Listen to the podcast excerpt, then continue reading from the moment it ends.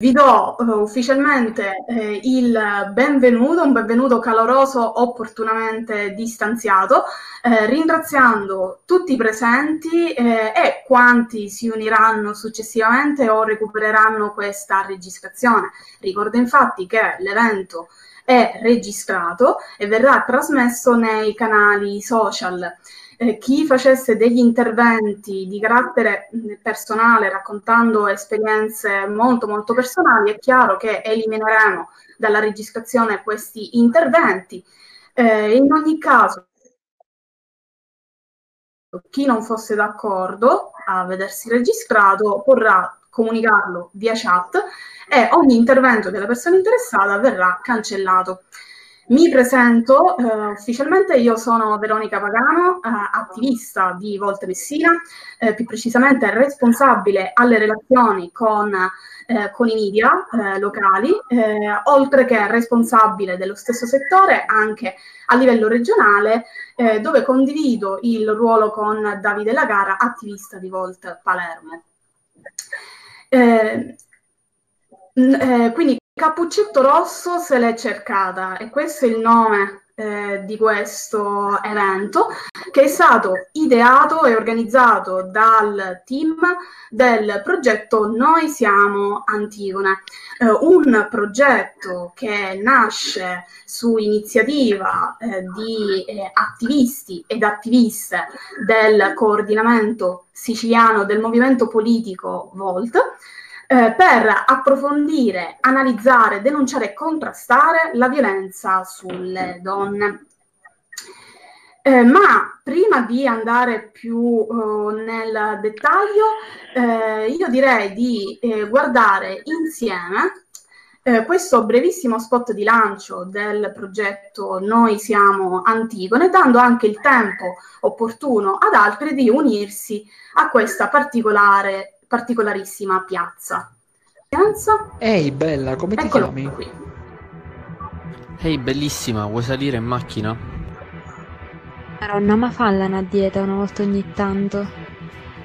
Beh, si sa che cosa ha fatto per ottenere questo lavoro. Ma lo posso dire che sono pro al femminicidio? Scambio foto dalla mia ex, cercatemi in privato. Ma ti sei visto allo specchio? Chi te l'ha dato il permesso? tu a lavorare non ci puoi. Tu a lavorare non ci puoi. Devi rimanere a casa. Devi rimanere a casa. Devi rimanere a casa. Basta. Ora basta. Ora basta. Ora basta. Basta ad ogni forma di violenza, ad ogni forma di discriminazione. Basta ad ogni forma di sopruso, di diritto negato, di tutela tolta. Basta. Basta ad ogni forma di discriminazione, basta. Ad ogni mancanza di rispetto, basta ad ogni forma di violenza basta. Basta. Contro una società che calpesta i diritti delle donne, che non le fa sentire libere di essere se stesse. Noi, noi siamo Antigone. Noi, noi siamo Antigone. Noi siamo Antigone. Noi siamo Antigone. Ci solleviamo, ci ribelliamo, lottiamo. Marciamo a testa alta fino alla fine. Per una società più inclusiva, più tollerante per noi donne e per tutti. Per noi donne e per tutti. Unisciti a noi. Unisciti a noi. Unisciti a noi. Marciamo insieme.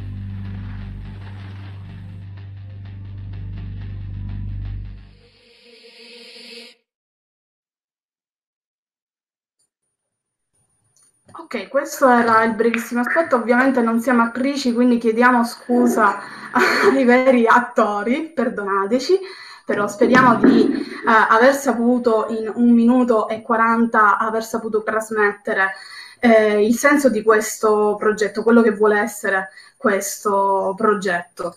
Eh, noi siamo Antigone, eh, infatti nasce per tutelare i diritti delle donne con un occhio di riguardo alla violenza di genere in tutte le sue forme, anche quelle più impercettibili, quindi dalla violenza fisica alla violenza psicologica, dalla violenza eh, economica e non solo, eh, non solo la, la, violenza in ambiente domestico, ma anche quella in, eh, in ambiente lavorativo, digitale o per strada. Eh, Noi siamo Antigone nasce infatti dalla consapevolezza che ogni donna è quotidianamente costretta ad affrontare e subire ingiustizie e soprusi costanti e a fare i conti con una società misogina e patriarcale che la vuole relegata ancora al focolare domestico in una posizione di disparità rispetto all'uomo, in posizione dominante rispetto alla stessa. Il team Antigone è chiaramente aperto ad ogni adesione, indipendentemente dal sesso o dalla classe sociale. Riteniamo infatti che distinzioni rigide come quella che ad esempio pretende che uomini e donne siano considerati come categorie a sé stanti siano frutto di visioni dannose che acuiscono le divisioni e aggravano il problema. Questo progetto infatti non si ferma di certo con questa giornata, ma anzi vuole prendere maggiore slancio da questa giornata perché crediamo che la lotta per i diritti delle donne debba essere costante e non arrestarsi mai, soprattutto per quelle donne che soffrono in silenzio. Ma io adesso lascerei la parola a Lorenza, che è coordinatrice a livello regionale di questo progetto insieme a Miriam eh, che vi spiegherà perché noi siamo Antigone. Quindi Lorenza, presentati e spiegaci appunto il motivo di questo nome. Sì, eh, buonasera a tutti, io sono Lorenza Di Miceli, attivista di Volta Agrigento.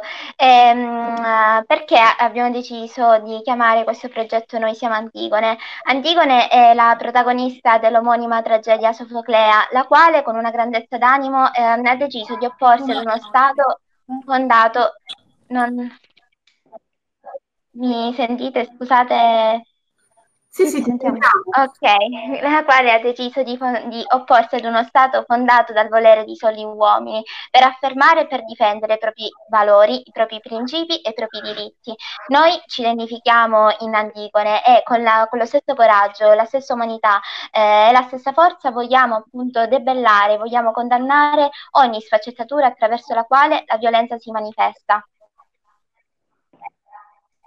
Bene, grazie Lori. Eh, prima di passare la parola a Miriam, eh, mi presento, sono Gabriella Catalano di Volcatania, attivista in Volcatania. Vorrei dare delle piccole nozioni tecniche in merito al nostro evento. Innanzitutto grazie a tutte le nostre ospiti, a tutti i nostri ospiti eh, per essere qui con noi, per trascorrere queste due ore che mi auguro saranno piacevoli per voi così come per noi. Eh, in merito alla, mm, alla, al programma della serata um, abbiamo deciso di, per una questione di tempi, coordinare gli interventi alla fine, quindi qualora ci fossero domande sentitevi liberi di inserirle nella chat che troverete a, mm, nell'angolino in basso del vostro monitor, noi le raccoglieremo e um, le presenteremo a fine evento.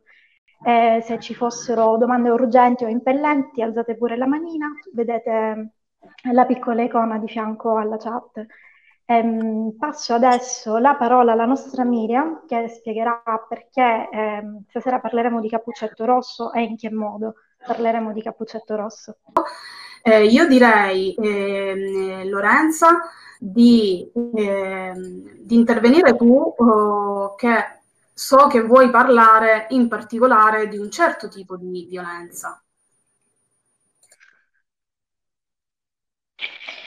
Sì, sì, eh, in particolare voglio soffermarmi eh, sulla violenza domestica, in quanto secondo la Convenzione di Istanbul la violenza, l'espressione violenza dem- domestica designa eh, tutti gli atti di violenza eh, fisica, eh, di violenza sessuale, psicologica o, chimi- o economica all'interno appunto eh, delle mura domestiche. ma si tratta, in particolare la violenza ehm, psicologica, si tratta appunto di una ehm, violenza molto sottile, che include atti ehm, come eh, l'intimidazione oppure umiliare, denigrare, eh, urlare contro eh, la vittima. E, atti che mh, mm, vengono ehm, considerati poco gravi, che eh, vengono isolati ehm, e, che eh, li, li, mettono, li eh, racchiudono in un modello comportamentale giustificato. E, è una forma di violenza che è psicologica che mi ha colpito è quella della, eh, del gaslighting, ovvero ehm, in italiano si significa eh, manipolazione psicologica violenta, attraverso la quale appunto l'autore eh, comunica mh, alla vittima eh, delle mh, false informazioni, eh, facendola dubitare della sua ehm, stessa memoria, delle sue percezioni. E ehm, gra- con l'aiuto di, ehm, della psicologa Laura Sottile, di eh, una volontaria di CAV di Noi Onlus di Villafranca Tirrena, vorrei eh, appunto ehm, affrontare questo tema e analizzare le varie conseguenze eh, che la vittima poi, dopo aver subito eh, la violenza psicologica, è costretta a convivere e ad affrontare. Bene Chiara, ehm, okay. presento oh, Chiara che mm, ci mh, mm, è collegata ovviamente da Catania, è una studentessa di psicologia cognitiva e anche lei era interessata alla, all'intervento in merito al gaslighting. Vorresti provare a fare un'introduzione tu in attesa che Laura mh, mm, riesca a collegarsi? Sì. Grazie. Sì, intanto il termine gaslighting è un po' anomalo, vuol dire luce a gas e prende il nome da un, da una, da un pezzo teatrale in cui i personaggi sono una, una coppia di coniugi e il marito ha l'intento di far impazzire la moglie. E come fa a far ciò? Adotta dei piccoli cambiamenti in casa, come appunto affievolire la luce a gas, e, e poi quando la moglie eh, chiede spiegazioni al marito di, di, certi cambiamenti, va a dirle che lei è pazza, che non è vero ciò che dice, mh, mm, che sta esagerando. Quindi questo è il gaslighting, ovvero quando ehm, mm, una persona eh, cerca di sminuire un'altra eh, aggirandola in poche parole. Non, non è so, cioè chi è a praticarlo il, il gaslighting? Sicuramente una dinamica ehm, molto importante nelle, nelle, vite di coppia, eh, ma non solo. Ehm, si può subire gaslighting anche, sul, luogo, anche di sul luogo di lavoro? O oh, appunto, appunto però,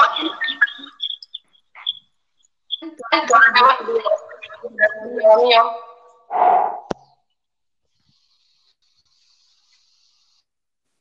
continua a parlare, comunque... Continua, continua. Mm, Era in, in luoghi familiari è doppiamente... Eh, eh, eh, intanto dentro le mura di casa la vittima si sente al sicuro, non pensa di essere eh, appunto vittima di violenza psicologica. Inoltre il coniuge conosce bene eh, la vittima, conosce i suoi punti deboli e sa dove può poter male.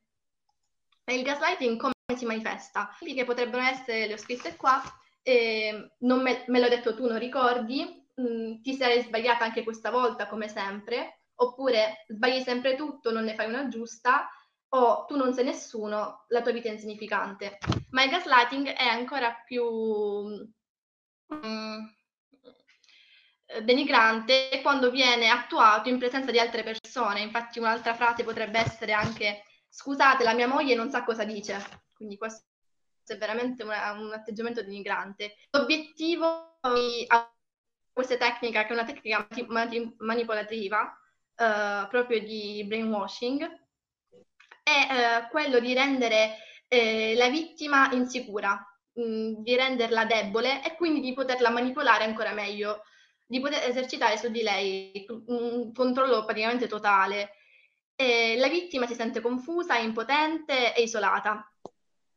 Mm, il gaslight, in generale la violenza psicologica a volte viene anche eh, associata a violenza fisica e in questo, in questo contesto il gaslight è molto ma molto eh, pericoloso perché alla vittima viene fatto credere che l'atto di violenza non è mai, non, non è mai accaduto o viene diminuito con frasi tipo ma era solo un offo, ma non fare questo, esagerare, non metterla come fai sempre. Inoltre è ancora più eh, pericoloso perché la vittima eh, tende a coprire il carnefice, a, mm, a, a non denunciare, eh, anzi a giustificarlo, perché la vittima eh, si sente carnefice, pensa di meritarsi certe ingiustizie, certa violenza e quindi eh, di solito a chi, coloro che si accorgono di, del gaslighting non, è, non sono alla coppia, persone che vedono la, la vicenda da fuori.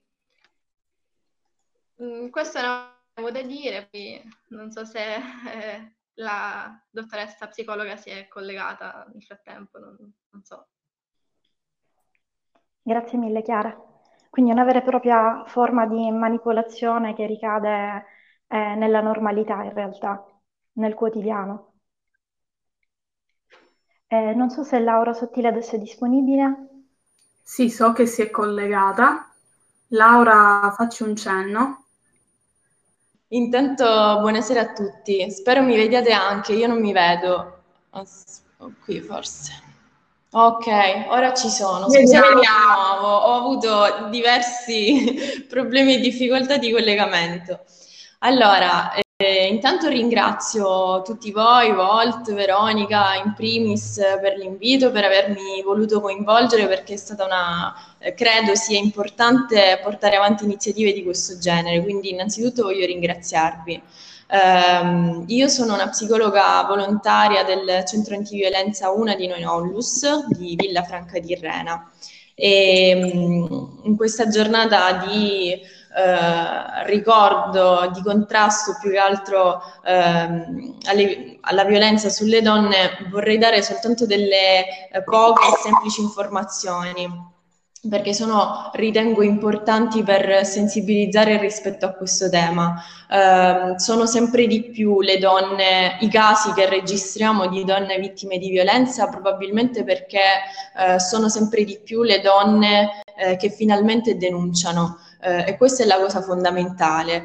Eh, probabilmente questo accade perché mh, si sensibilizza sempre di più eh, su questa tematica, eh, perché si osserva questa tematica ormai, questo fenomeno in maniera eh, diversa, un po' più flessibile eh, e più ampia soprattutto. E poi perché anche le forze dell'ordine accolgono eh, queste donne, ma le accolgono eh, con competenza, con formazione, perché eh, le forze dell'ordine vengono preparate attraverso dei corsi di formazione rispetto a questo, eh, perché eh, le forze dell'ordine collaborano soprattutto con tutte le agenzie sociali del territorio, come appunto i centri antiviolenza, e questa creare la sinergia e la rete fra le ehm, eh, fra, nel settore sociale è probabilmente la cosa fondamentale per poter aiutare poi al meglio queste donne. E, e poi ritengo importante anche eh, per sensibilizzare rispetto a questo fenomeno sapere a cosa vanno incontro eh, le donne vittime di violenza e in particolare mi soffermo sulle conseguenze psicologiche perché queste donne ehm, si sentono impotenti, si sentono, perdono la loro autostima, eh, perdono fiducia in se stesse, quindi non si sentono abbastanza, non si sentono in grado di ehm, superare il problema, anche di denunciare eventualmente e, e poi non hanno fiducia eh, negli uomini e quindi nella possibilità di creare eh, nuovamente, di instaurare nuovamente delle, delle relazioni ehm, sentimentali sane. Eh, perché ciò che hanno vissuto è stata mh, per lo più una relazione malsana fatta appunto di maltrattamento e di violenza, come avete eh, prima eh, parlato, ci sono vari tipi di violenza. Ognuna incide in maniera diversa su ciascuna donna, però eh, ciò che bisogna evidenziare è che comunque incide sulle donne e quindi è da lì che bisogna partire. Infatti queste donne non perdono soltanto fiducia in se stesse, ma vanno incontro a disturbi psicologici veri e propri, conclamati come ansia, depressione, quindi tendono a chiudersi nel loro isolamento, perdono piacere nel fare attività che prima magari erano piacevoli per loro, um, perdono anche um, la capacità in qualche modo di gestire eh, i propri figli in maniera funzionale, poiché sono eh, tante e forti le emozioni negative che vivono all'interno della loro relazione malsana da perdere di vista quelli che sono i bisogni eh, dei propri figli. E poi eh, un'idea ricorrente nelle, nelle donne è quella di voler comunque dare una famiglia ai propri figli, eh, la cosiddetta famiglia unita, la famiglia tradizionale e quindi tendono a permanere all'interno di questo circolo vizioso ehm, con l'uomo maltrattante eh, pur di dare la famiglia unita ai figli. Mm, e spesso questo fa sì che non ci si renda conto che mm, quando si dice però è un bravo padre, in realtà eh, non è un bravo padre chi attua violenza nei confronti delle donne. Ehm, e poi eh, spesso si va incontro anche a mh, difficoltà e a problematiche ancora più eh, incisive come autolesionismo, come idee suicidarie. Eh, quindi eh, la donna eh, va incontro a delle conseguenze psicologiche non, eh, diciamo da non, sotto, da non sottovalutare.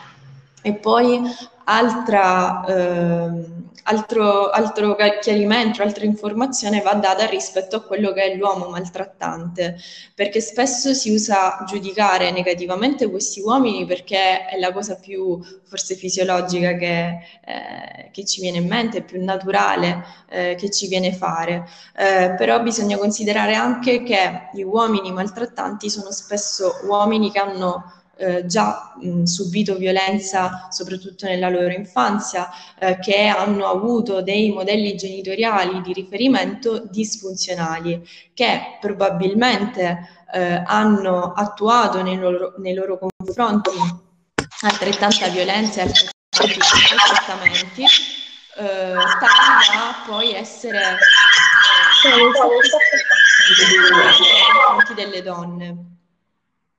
Uh, bisogna anche fare un piccolo inciso rispetto a quella che è la relazione di coppia, proprio perché le donne, nonostante i maltrattamenti, generalmente hanno parecchia difficoltà a svincolarsi da questi uomini maltrattanti, perché bisogna evidenziare il fatto che qualunque relazione malsana, qualunque relazione disfunzionale con un uomo maltrattante nasce comunque da, da una relazione d'amore. E quindi le donne fanno fatica ehm, a svincolarsi eh, da questa idea di relazione e da quell'idea di uomo originaria che poi si trasforma e si evolve in qualcosa di più eh, negativo, ovviamente.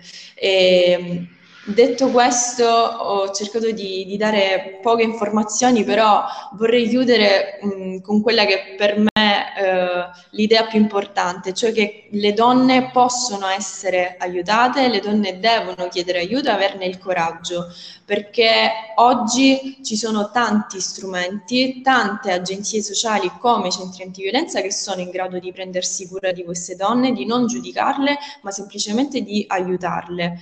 E, e quindi chiudo eh, nominando il centro antiviolenza di cui faccio parte, come dicevo prima, che si trova a Villafranca di Rena, si chiama Una di noi Onlus e mh, ha un numero di telefono che è attivo eh, 24 ore su 24 al quale rispondono delle, delle brave operatrici, quindi questo è importante dirlo eh, per informazione in modo tale che si possa diffondere a più persone possibili, possibile.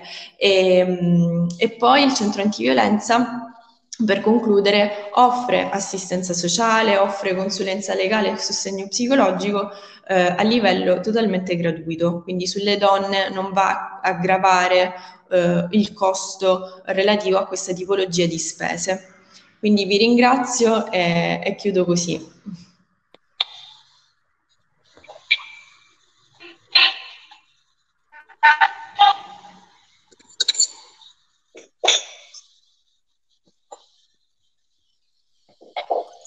Grazie mille Laura.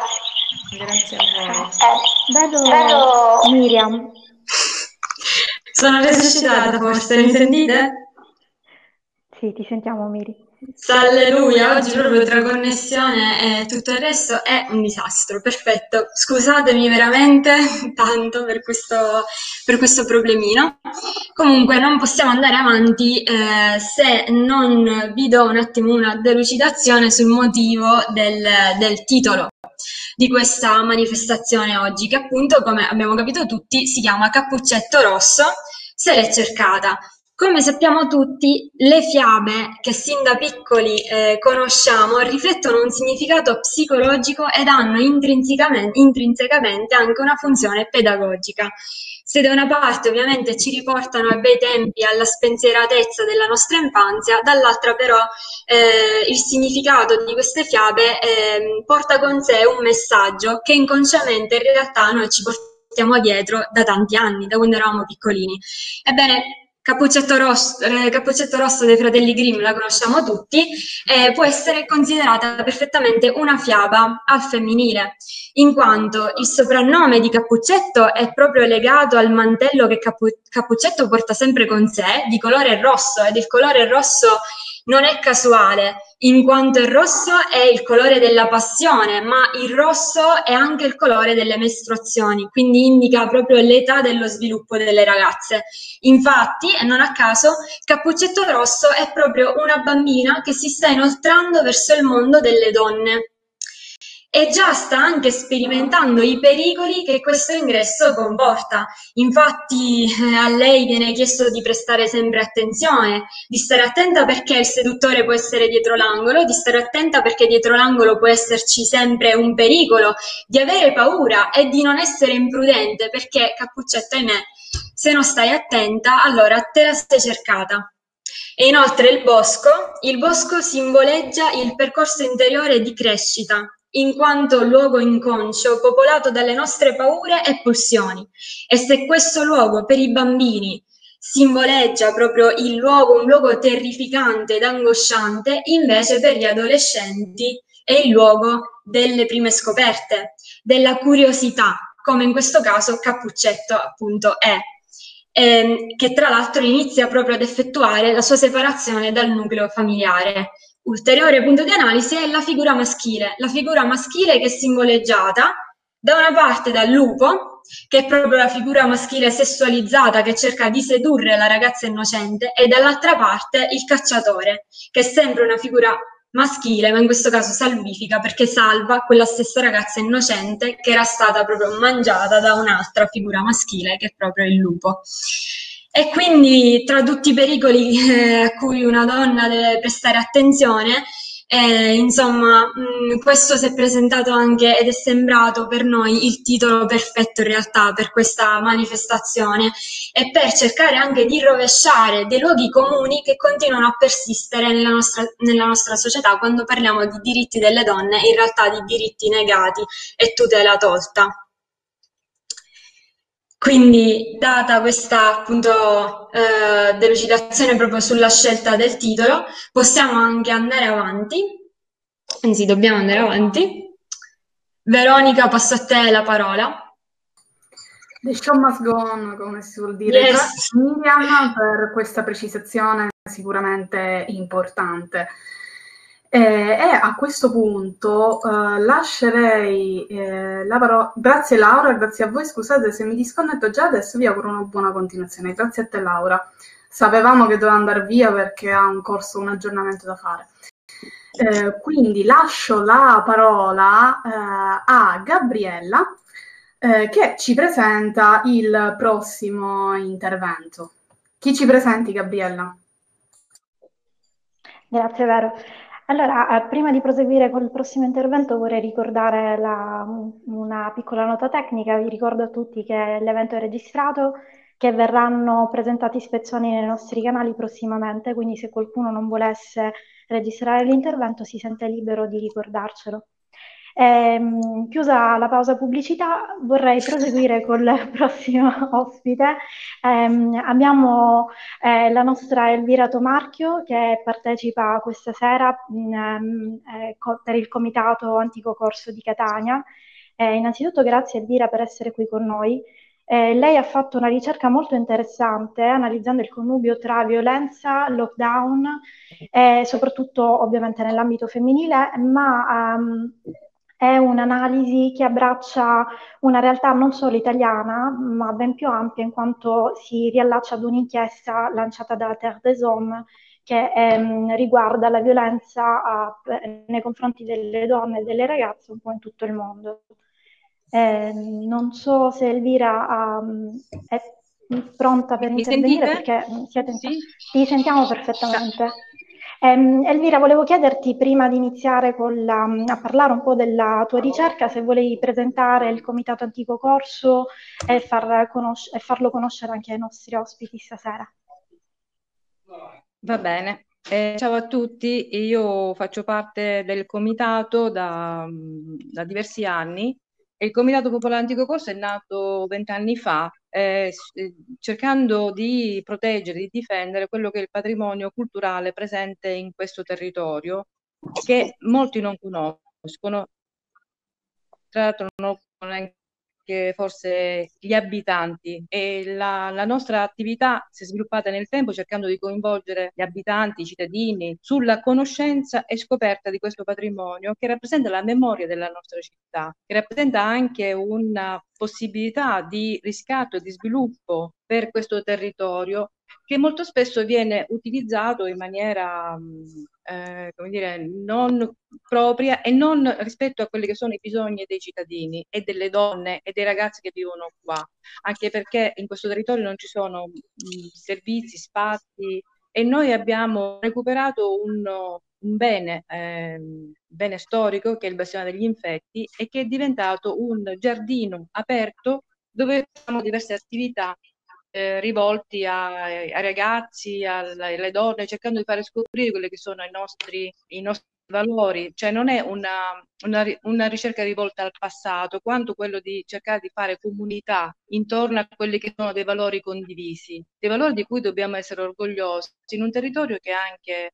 eh, dimentichiamocelo, ha grossi problemi di povertà, che ha problemi di eh, abbandono scolastico, problemi anche di delinquenza e di mafia. Quindi diciamo che è una, un territorio abbastanza complesso. Quello che ho fatto io, abbiamo cercato di lavorare anche con altre donne che facciamo parte della, di, un, di un insieme di associazioni che si chiama La Ragnatella oggi abbiamo fatto una manifestazione a Piazza Università cercando di, affrontando diversi tematiche, partendo dall'affido dei figli o dalla che la giustizia molto spesso toglie i figli alle donne che eh, denunciano i mariti violenti, eh, fino ad arrivare alla negazione di quello che è stato in questo periodo legato al lockdown delle libertà personali. E soprattutto il fatto che è stato denunziato anche ieri sera, ho visto il telegiornale dove si, eh, anche Presidente del Consiglio oh, rilevava che i femminicidi in periodo di Covid sono triplicati, cioè le donne che sono state uccise in, quest- in questo periodo sono state 91 molto più elevato un, un, rispetto a, ai 50, diciamo, della media dell'anno scorso. È triste parlare di questo tipo di, di dati, ma eh, la, la presenza, la convivenza forzata dentro casa si è rivelato una trappola per le donne. Tra l'altro c'è anche una ricerca de, dell'UNICEF che ha intervistato i ragazzi e le ragazze degli adolescenti tra i, i 15 e i 18 anni che hanno rilevato anche loro che la, eh, la, la permanenza dentro casa è percepita come poco sicura, soprattutto dal 73% delle ragazze.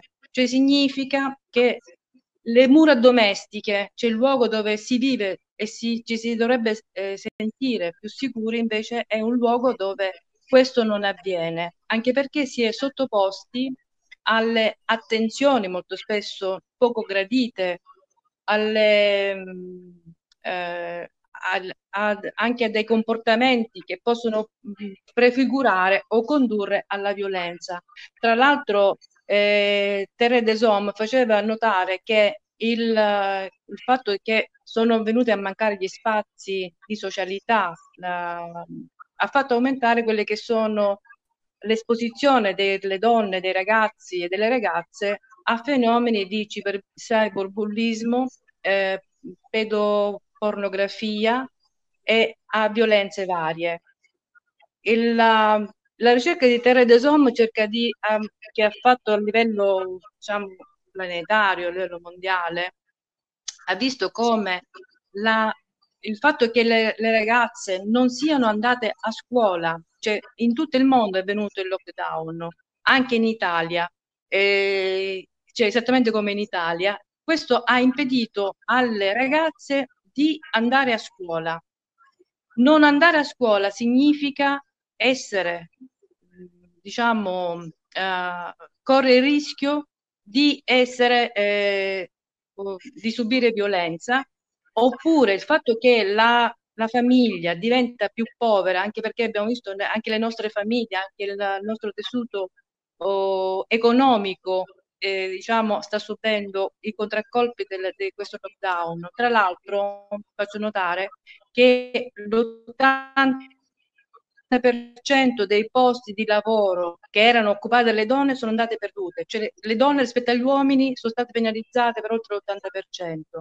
Quindi, dicevo, le, le ragazze, che, eh, le famiglie che diventano più povere ehm, non rientrano a scuola eh, finito il lockdown e questo praticamente ha fatto perdere circa, si, eh, facevano notare che si perderanno circa 11 milioni di ragazze che non andranno più a scuola. Ecco, questo per me è uno dei temi eh, dire, che mi toccano particolarmente perché? perché la scuola, l'educazione rappresenta un grandissimo volano per le donne per capire, per conoscere quali sono i propri diritti, per poter frequentare e creare socialità. Per esempio, in un libro di Dacio Maraini si diceva che la, quando viene uccisa una donna, normalmente, molto spesso non si eh, riesce a, a risalire al suo assassino perché la donna non ha un volto sociale. Il fatto che non abbia il lavoro o abbia poche amicizie o non si veda per strada, questo consente molto spesso agli, agli assassini di sfuggire alla giustizia. Quindi essere, essere, invece partecipi della vita sociale, non essere richiusi in casa, eh, fa sì che invece questo diventi un elemento di sicurezza, poter, eh, poter frequentare eh, a persone, amicizie e così via. Quindi non diventare anonimi, non diventare senza, senza volto, senza, senza una eh, personalità. Allora la scuola rappresenta questo, rappresenta anche l'elemento con cui le ragazze possono riscattarsi. E voi pensate che quando, quando sono andata io a scuola eh, era molto complicato e molto spesso le famiglie non avevano i soldi per poterli, poterli mantenere. E io mi sono mantenuta lavorando e studiando. Io in qualche modo posso Posso capire anche la, l'attuale ministra della, dell'agricoltura che andò a lavorare in campagna, anche l'ho fatto per potermi comprare libri e poter, andare a scuola. Quindi la scuola è un elemento fondamentale per noi donne. L'altro elemento è quello del diritto al lavoro, che in questi tempi è sempre meno, um,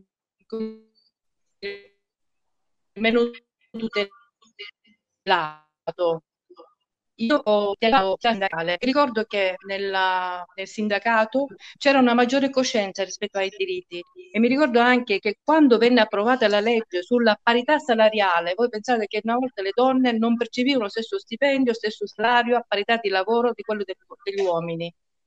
E quando questa legge entrò in vigore e non veniva applicata per tanto tempo, per diversi anni venne applicata, ma ci fu un momento in cui i lavoratori e le lavoratrici dei, di, una, di un'azienda entrarono in sciopero insieme perché questo diritto, questo principio venisse riconosciuto anche alle donne e l'azienda accettasse di applicare lo stesso contesto agli uomini e alle donne. Io penso che il lavoro sia il volano vero, però oggi sta diventando una trappola con il lavoro part-time, con le partite IVA, con una serie di eh, forme contrattuali che non sono più una garanzia per le donne. E io penso che dobbiamo uscire dal nostro privato, come si diceva una volta, e ritornare a fare attività pubblica tutti insieme, perché questi diritti vengono, vengono garantiti e questo garantisce anche la contro la violenza. Questo diventa anche un atto contro la violenza verso le donne. Grazie. Esattamente, grazie mille signora Elvira, è stato interessantissimo il suo intervento, tra l'altro appunto ha ripescato un pochino un altro aspetto, un'altra faccia della violenza, perché la violenza non è solamente fisica, la violenza può essere anche economica. e in parte questo part-time involontario, eh, questi contratti che in realtà non tutelano tantissimo il diritto al lavoro delle donne, hanno proprio questo nome, si tratta proprio di violenza economica, quindi veramente grazie per il suo intervento. Eh, io faccio intervenire un attimo anche eh, Alessandro Anzà, che è membro di Volt Palermo e eh, Policy, eh, comunque il lead in social equality, e farà anche lui un breve intervento. Dopo dico già a Francesca di Break the Silence di tenersi pronta. Alessandro, a te la parola. Ci sono, spero che mi si senta. Ti si sente, ti si sente. Ok, datemi conferma perché io mi, mi sento e mi vedo bene. Perfetto, ok.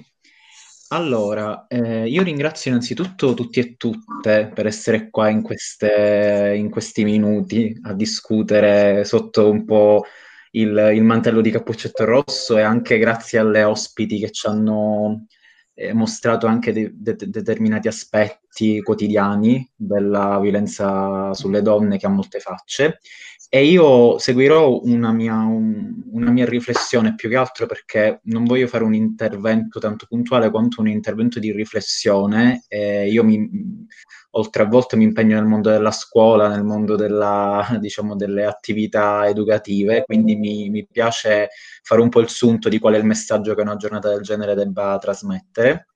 E sicuramente quando si, ci si ferma a riflettere sul 25 novembre, sulla giornata internazionale per l'eliminazione della violenza sulle donne, eh, che è stata istituita nel 1999, ogni persona, ogni nostro cuore, ogni nostra ogni mente eh, va subito ai casi concreti di cronaca che conosciamo eh, dalla, dalla, televisione, dai giornali o dai vissuti diretti per, le, per, la nostra pelle o per persone che conosciamo anche indirettamente e ci caricano di quell'empatia che unisce un po' al di là di qualsiasi differenza tutte le persone che vivono sotto il segno della violenza e della discriminazione, cioè di una lesione della propria libertà e della propria dignità violata.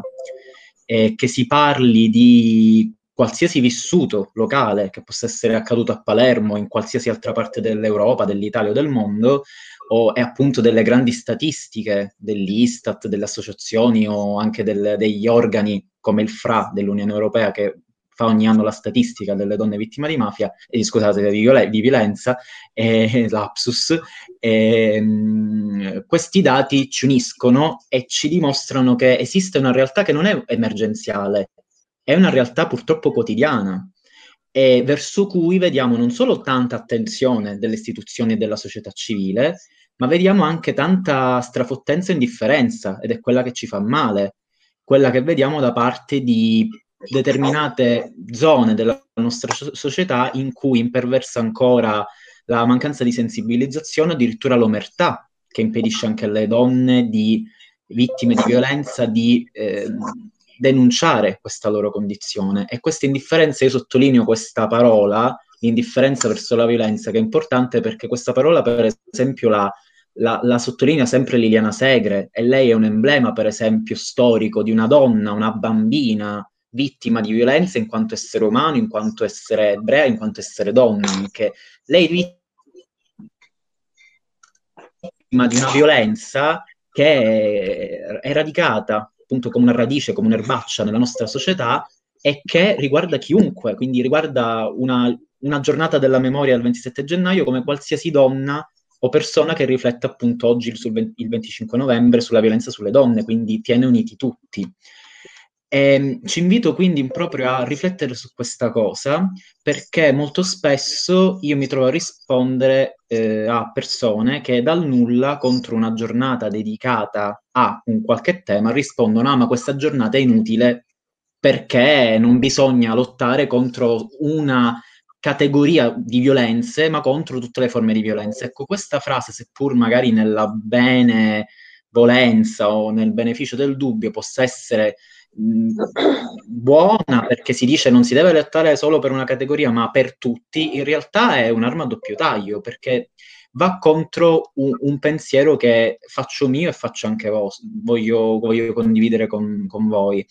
E, ehm, l'attenzione e l'impegno di tutta la comunità per riflettere in, durante delle giornate internazionali, mondiali, per un determinato tema, oggi per esempio sulla violenza sulle donne, è non solo una forma di impegno sociale che aiuta psicologicamente noi anche a creare un controaltare, una speranza rispetto a tutte quelle statistiche che vediamo, perché se ci fermassimo ai numeri tristi, come ha detto appunto lo, l'ospite che mi ha preceduto, eh, ci sarebbe veramente da, da, da, da impazzire leggendo i numeri che sono troppo pieni ma anche troppo vuoti, perché le denunce non, purtroppo non ripropongono gli effettivi numeri esistenti e reali che ci sono di violenze nei confronti delle donne in questo caso.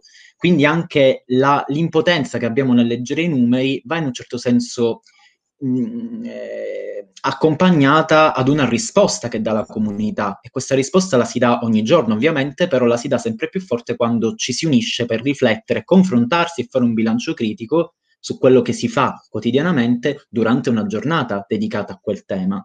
E l'attenzione e l'impegno di una comunità è un contraltare non solo psicologico che aiuta no- noi comunità a reggere il peso di una piaga sociale, perché le violenze contro le donne, i femminicidi, le violenze anche psicologiche contro le donne, non solo quelle fisiche, i soprusi al lavoro, eh, nella mala comunicazione per strada, a scuola, nel bullismo contro le ragazze sui social, nei titoli di giornale con se l'è andata a cercare, ma come era vestita, eccetera, eccetera. Sappiamo tutte queste cose nella nostra quotidianità.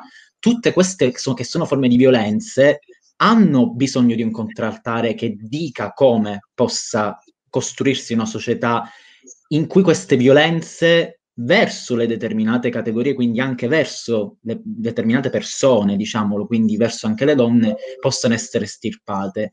E, e, questo contesto può essere utile non solo quindi per questo motivo, ma anche quindi per creare una contronarrazione, ma anche per creare quel clima di fiducia che può aiutare le, pers- le donne vittime di violenze fisiche, psicologiche o sociali o anche politiche che siano ad unirsi, a cercare quella comunità che lotta per loro e che magari non può lottare perché non sa dove sono. Ecco, quando dicevo, ne- nelle statistiche purtroppo non ci sono forse tutti i casi e fa male pensare che ci possa essere, mentre noi ora parliamo, una donna vittima di violenza e che non la possiamo aiutare, le istituzioni, le associazioni o anche la comunità stessa non possa aiutarla perché non sa dov'è, non sa che c'è quella violenza, o se lo sa non lo dice se ci sono realtà omertose.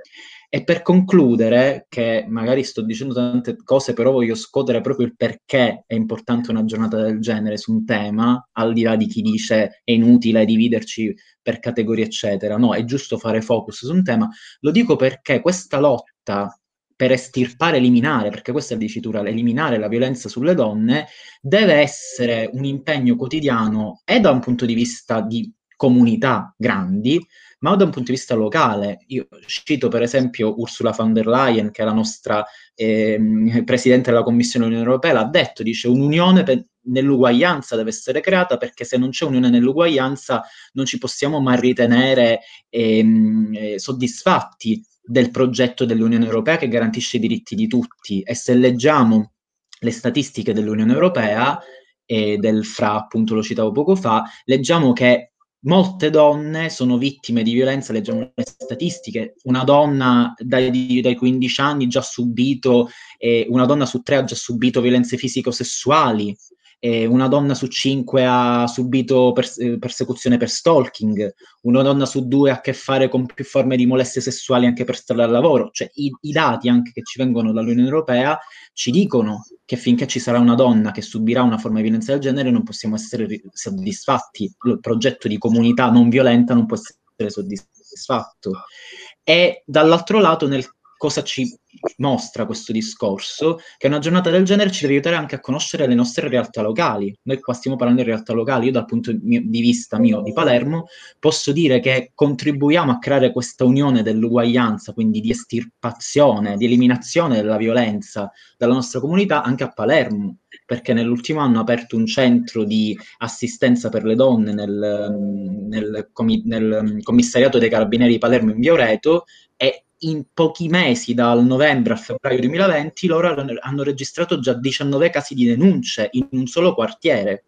Quindi se tutti i quartieri, tutte le, le varie realtà locali iniziassero a poter cooperare, e, e, lo fanno, ma non ovunque evidentemente c'è una disparità territoriale nel nostro paese in Europa, questo è l'obiettivo. Se si inizierà, quando si inizierà tutti a collaborare affinché in ogni quartiere, in ogni realtà, anche quelle più difficili, si possano denunciare gli atti di violenza, allora davvero la violenza contro le donne e in generale poi la violenza in generale contro una persona può essere stirpata. E concluderei dicendo proprio questo, ehm, che una giornata del genere come quella del 25 novembre, ci deve ricordare che lottiamo contro un fenomeno che purtroppo è umano, difficile da rintracciare, ma va rintracciato per estirparlo e, e va rintracciato anche non solo con la denuncia, ma anche con l'educazione, con le scuole. Se discorsi del genere, anzi, discorsi del genere devono essere fatti nelle scuole proprio per evitare che si riproduca,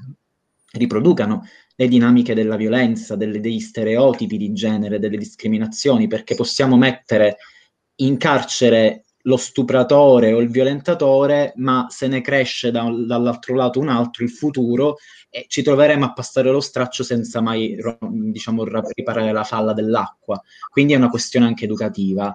E dico, sottolineo il fatto che il 25 novembre sia importante perché ci, so- ci ricorda che il nemico da combattere è veramente questa violenza, che è un fenomeno umano, e che trova spazio nei, nei, e concludo, nei famosi versi dell'Antigone, dato che il progetto eh, si intitola Noi siamo Antigone, in quei famosi uh, versi del coro in cui il coro dell'Antigone dice di tutte le cose dei non del mondo, nessuna lo è di più dell'umano. Dei non che cos'è? Una parola ambigua in greco che significa sia meravigliosa che terribile come cosa. L'uomo può essere sia terribile che meraviglioso, quindi la, te- la violenza la mettiamo sul lato del terribile e non del meraviglioso. Purtroppo la violenza umana può nascere, radicarsi in qualsiasi strada, in qualsiasi quartiere, in qualsiasi scuola. Il compito di giornate come queste è ricordare alla nostra comunità che si deve fare garante di questo messaggio che può davvero salvare la vita di persone che per vari motivi che sono stati detti psicologici, sociali, di omertà, di mancanza di servizi, eccetera, di, di, donne che ancora non hanno la possibilità di poter denunciare la condizione di violenza e discriminazione eh, verso le quali sono eh, delle quali sono vittime. E quindi una giornata del genere è importantissima, come qualsiasi giornata dedicata a un tema, e riguarda tutti e tutte, perché come diceva Maya Angelou, eh, ogni volta che una donna lotta per se stessa, lotta per tutte le donne, però diciamolo anche noi, guardando anche il calendario e guardando questo 25 novembre, ogni persona che lotta per se stessa lotta contro la violenza di tutte le persone, quindi incluse anche le donne. Grazie Ale. Grazie, Grazie per avermi Ale. ascoltato e questo è il, il mio contributo. So che adesso c'è la break the silence, Miri. Sì, sì, sì, grazie intanto Ale per il bellissimo intervento, è pieno, pieno di contenuti.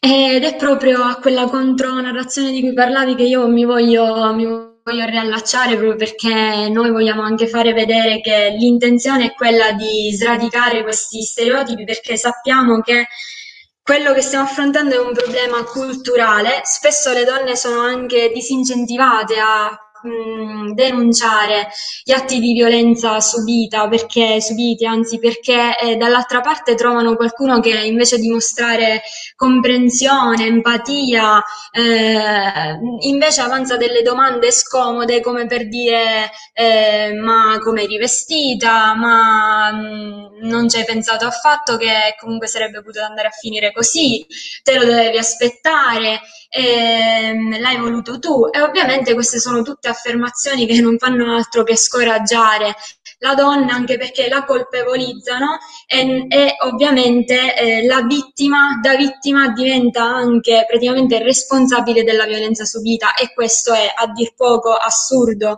Tra l'altro appunto collegandomi anche di nuovo al titolo, perché io stasera porto avanti il titolo come avete potuto capire, del cappuccetto rosso se l'è cercata, e quindi a questa affermazione, a questa espressione anche, anche che si avanza alle donne, eh, spesso appunto sono colpevolizzate anche per i vestiti che stavano indossando durante eh, quando appunto è accaduto il fatto. E io qui vi introduco proprio Francesca, Francesca Penotti, che ringrazio per aver accettato comunque questo nostro invito. Lei fa parte del team piemontese di Break the Silence che vi invito anche di andare un pochino a guardare, ci sono sia le pagine Instagram che Facebook, perché loro hanno raccolto un numero enorme di testimonianze in poco tempo. Praticamente hanno creato questa pagina a giugno, quindi immaginate comunque non è tanto lontano, e, e, anche centri antiviolenza con cui sono a contatto e si sentono e comunque fanno anche da intermediari tra le persone che chiedono aiuto e che denunciano il proprio, il proprio, la propria violenza subita e appunto gli esperti, professionisti che possono fornire sostegno. E gli stessi centri di violenza si sono meravigliati per il numero di testimonianze che sono riusciti ad accumulare in tutto questo tempo, che è poco comunque. E tra l'altro io mi, mi rivolgo proprio a lei per parlare di un progetto che hanno portato avanti eh, proprio per questa giornata e che fa riferimento. È successo, le donne che sono passate da noi, di tutti i vari eh, ceti sociali, soprattutto quindi la violenza trasversale, come abbiamo, avete detto voi stasera, e come eh, sosteniamo da tempo eh, le donne impegnate a, a, contro la violenza sulle donne, no? E io credo che eh, le donne che ci eh, arrivano a denunciare, le donne che arrivano allo sportello, debbano essere aiutate a prendere una decisione. È chiaro che nessuno di noi al PAD si sogna di sostituirsi assolutamente e non si deve fare ma la cosa importante è far prendere coscienza a queste donne quello che stanno subendo, piano, con un accompagnamento psicologico, con un sostegno, eh, far capire loro che comunque nel momento in cui denunceranno non saranno sole. Questo è importantissimo perché la paura di rimanere da sole, isolate come lo sono state col maltrattante, è veramente letale, è, la, è quella paura che non ti fa denunciare. Questo è molto importante, sapere che sei insieme ad altre donne che ti aiuteranno, ti aiuteranno a trovare un lavoro, ti aiuteranno a trovare una casa, ti aiuteranno in tutto il percorso di rinascita, di ricostruzione.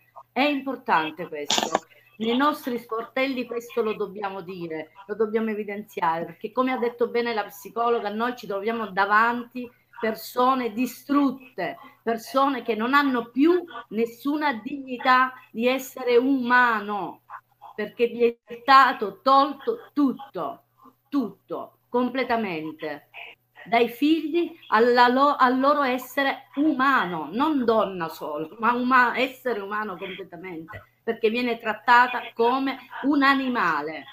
Una donna picchiata è trattata come un animale. Non è giusto. Per questo dobbiamo noi far prendere coscienza di quello che eh, di essere consapevoli di quello che stanno subendo. Questa è primo, la prima cosa importante che bisogna fare agli sportelli. Dopodiché è chiaro che la decisione spetta sempre alla donna, assolutamente. Ed è il primo passo per riconsegnargli quella dignità che ha perso. Per cui questo ne facciamo. Le donne davvero che sono arrivate da noi avevano, hanno come, tu, come in tutti gli sportelli, non è che come in tutti gli sportelli, però anche a Scicli, un piccolo paese, di fatto eh, ci sono tante donne che subiscono e che ancora non hanno, eh, non hanno avuto il coraggio, non hanno avuto la forza di venire da noi e ritrovarsi insieme ad altre donne che fanno rete. Ed è questa un'altra parola importantissima, fare rete per far uscire fuori le bruttezze di questa violenza. Fare rete. Nessuno si sogni di fare meglio degli altri. Dobbiamo stare unite sempre sempre. È una cosa che non, ha, non ci hanno insegnato e facciamo fatica, facciamo davvero fatica a farlo, no? Facciamo fatica a parlare eh, al femminile, perché il maschile è stato sempre il protagonista delle nostre vite, del nostro linguaggio, del nostro essere quotidiano, no? Quindi dobbiamo cercare di eh, aiutare tutte noi insieme alle altre, tutte noi, perché noi non siamo escluse, cioè nel senso che ognuno di noi no, ha, eh, deve essere sempre attento, attenta, vedi, anch'io ho sbagliato, attenta a, uh, ad essere donna, ad essere al femminile, perché il femminile ha qualcosa che ancora non è uscito fuori e siamo noi donne che l'abbiamo represso. Quindi cerchiamo di fare rete, ecco. Esatto, grazie, grazie mille ad entrambe.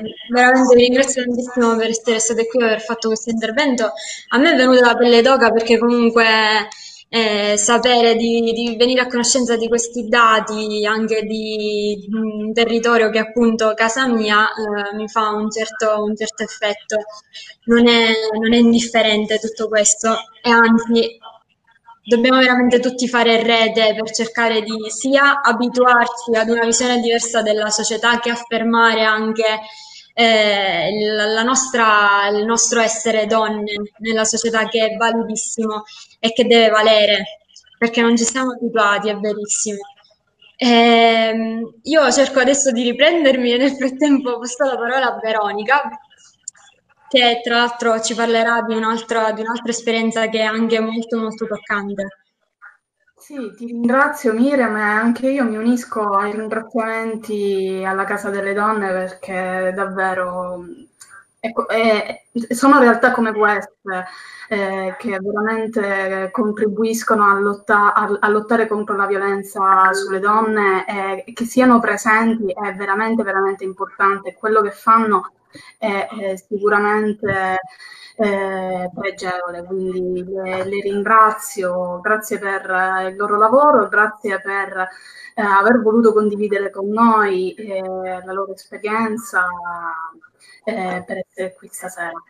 E adesso eh, ci tengo particolarmente a questo intervento perché eh, è una persona che stimo molto nelle dirette che abbiamo fatto su Volta Messina, non lo nascondo mai, eh, perché questa sera è presente l'avvocata Carmen Currò, presidente emerita eh, di CEDA Vonlus, centro antiviolenza, il più antico centro antiviolenza siciliano.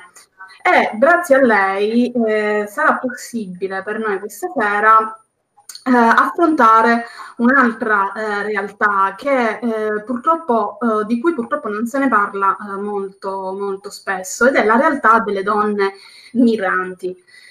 Eh, donne migranti che purtroppo fuggono da, da povertà, dalla miseria, dalla fame, ma fuggono anche da eh, situazioni di violenza non indifferenti. Ci sono eh, paesi, in particolare eh, nell'Africa, tra cui per citarne solo uno, il Sud Sudan, dove lo stupro viene utilizzato come arma di guerra.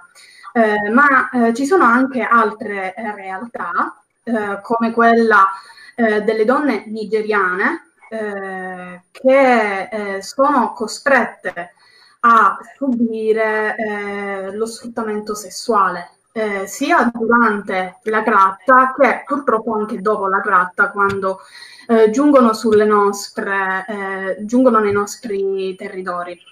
Eh, purtroppo ehm, Messina, Palermo, Catania e Agrigento sono tra le province siciliane con il più alto tasso di sfruttamento sessuale eh, delle donne migranti provenienti dall'Africa, in particolare appunto dalla Nigeria, ma anche dall'est europeo. Eh, ecco, e mi fa veramente piacere che sia presente questa sera l'avvocata Carmen Currò perché eh, la CEDA Bonus ha aderito al progetto Living, Living Violence, Living Safe, un progetto rivolto proprio alle donne migranti, richiedenti asilo e alle rifugiate vittime di violenza.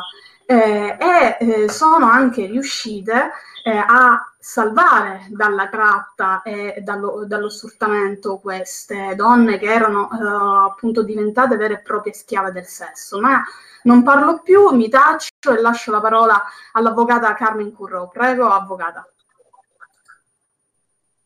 Aspetti, avvocata deve attivare il microfono.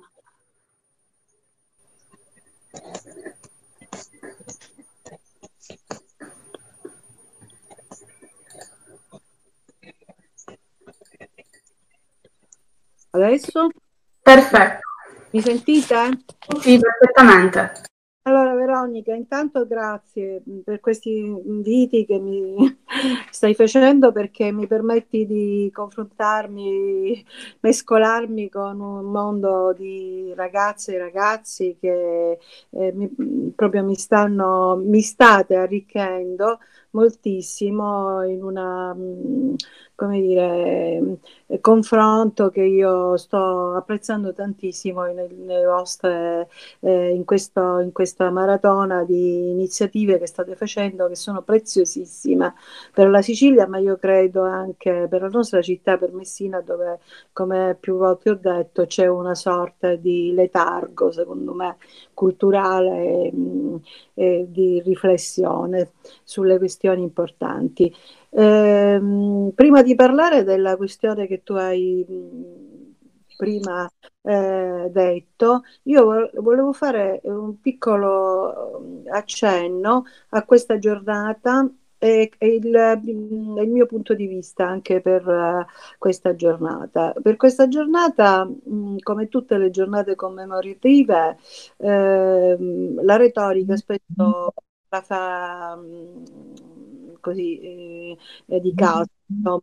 casa perché eh, tutti si eh, su, sulla piazza a, dire, insomma, eh, a ripetere eh, frasi fatte, cose eh, così. Noi ogni anno invece cerchiamo eh, di eh, fare il punto eh, di dove siamo arrivate, di dove siamo pervenute in questi anni di lunga, eh, di lunga, di lunga battaglia eh, in cui il nostro paese, per esempio, ecco, l'Italia le leggi le ha fatte tutte, le ha fatto anche l'Europa con la Convenzione di Istanbul che è la cornice, ma ehm, i risultati ecco, sono sempre eh, eh, molto, molto labili.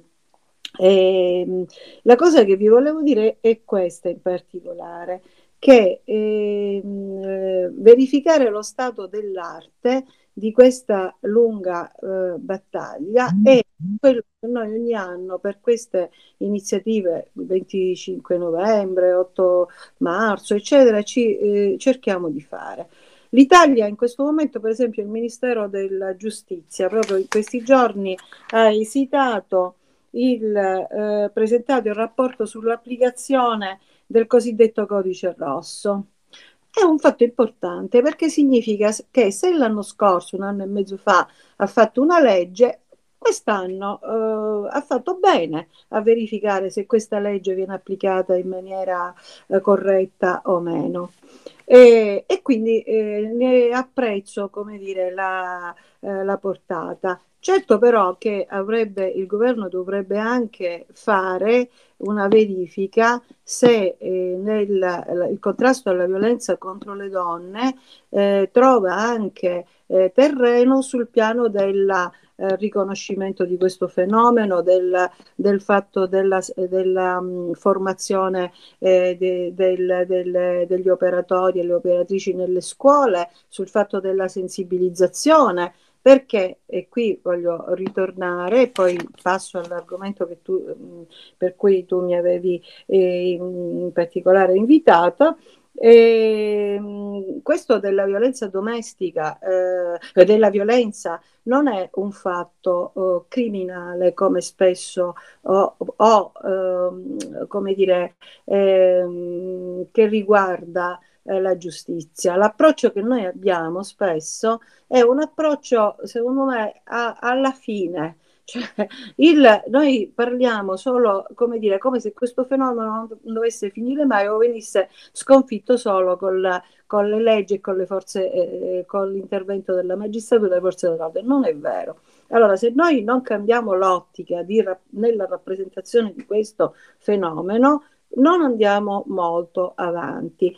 Questo è il fenomeno della violenza contro le donne, è un fenomeno strutturale della nostra società, antropologico, culturale, che attiene, come dire, a mh, tutto il contesto ehm, in cui noi viviamo, alla, alla, eh, mo, molti interventi prima, non sto, Elvira, mi pare, Tomarchio ha centrato a mio avviso molto bene eh, le questioni che, di cui io voglio appunto mi permetto solo di fare cenno, e, ehm, e, e quindi se noi non centriamo che la violenza che noi combattiamo, contrastiamo, è una violenza di natura e carattere culturale antropologico diverso rispetto a tutte le altre. Noi non avremo risultati, noi andremo a contare le morti, le, i processi che ogni anno facciamo, eccetera, eccetera.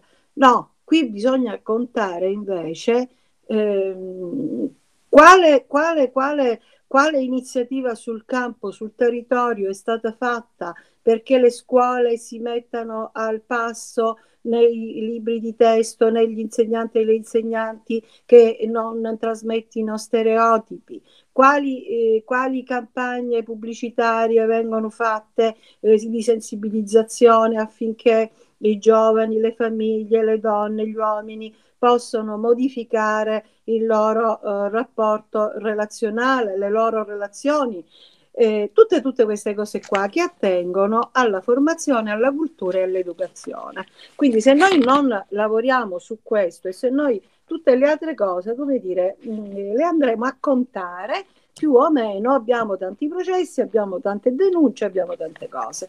Vero è che eh, questo fenomeno così imponente, ehm, così eh, difficile anche da eh, affrontare, eh, ha tantissime sfaccettature. Um, se io non posso prendermi qualche minuto in più anche su una questione, vorrei dire che sì, molto brevemente perché non abbiamo i tempi. Eh, si era iniziato stasera sulla violenza domestica.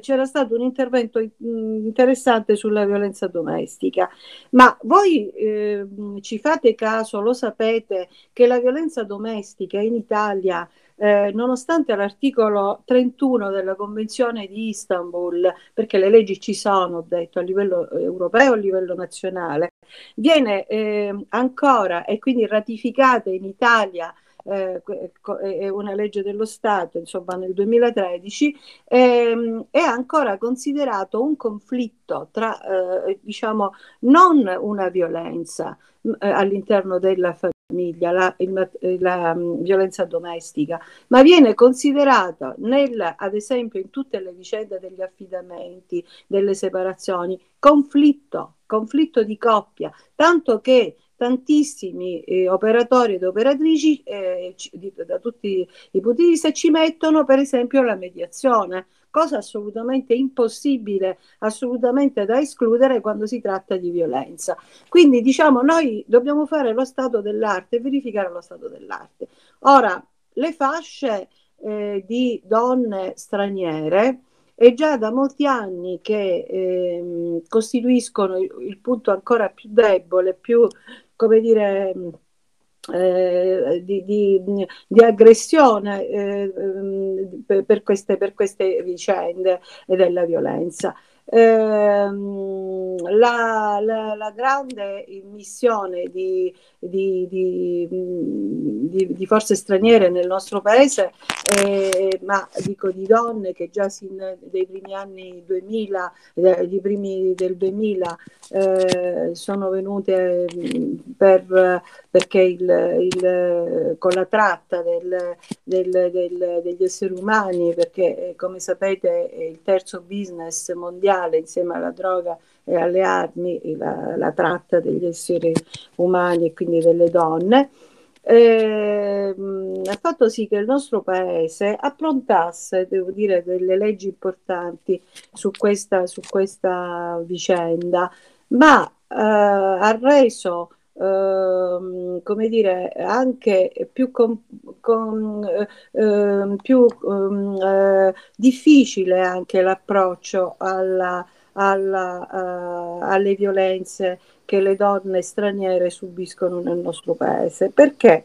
Le donne straniere eh, subiscono violenza spesso in famiglia eh, spesso eh, al di là della tratta come fenomeno diciamo mondiale, come fenomeno come terzo business del, dell'economia eh, mondiale. Eh, le donne straniere subiscono eh, violenza soprattutto nelle loro famiglie per la cultura che portano spesso eh, con, con, loro, con sé, insomma, che eh, eh, per esempio pensiamo a tutte le donne arabe eh, del, del, del, dei paesi arabi, ma pensiamo anche alle donne dell'est, perché mh, spesso gli uomini eh, eh, del, dell'est che accompagnano le donne eh, sono uomini che poi li, eh, come dire, eh, le inducono alla prostituzione, ma eh, le agiscono su, sulle stesse, insomma, con violenze inaudite. Mm, I nostri, I nostri, interventi su, sulle donne straniere sono identici, interventi identici alle, a quelli delle donne italiane. Noi, eh, ad esempio, posso fare riferimento con, al centro eh, di violenza CEDAV di Messina. Eh, noi abbiamo sempre accolto le donne straniere con le stesse caratteristiche delle donne italiane, eh, magari utilizzando le mediatrici culturali, perché è chiaro che mh, mm, ci sono sia problemi di lingua, quindi di traduzione, ma anche problemi di comprensione, quindi la, la funzione della mediatrice culturale è quella anche di comprendere la cultura da cui proviene eh, quella donna. Eh, quindi il fenomeno è un po' complesso e quindi in questo contesto lo, lo, come dire, è ovvio che viene penalizzato perché eh, il contesto oggi è, è, la piazza che voi avete aperto, è una piazza eh, che ci mette eh, come dire, tanti di quegli argomenti in campo eh, che eh, come dire, questo della, della, della, delle straniere sia trattate o sia eh, che subiscono violenza in generale eh, è uno dei tanti, dei tanti, argomenti. Comunque anche eh, l'ultimo rapporto Istat ha detto che le straniere eh, sono eh, diciamo, le, le, persone che subiscono maggiormente violenza sessuale e fisica. Mentre per esempio le donne italiane subiscono maggiormente violenza psicologica, cioè si è abbassata un pochino di più la eh, percentuale di donne.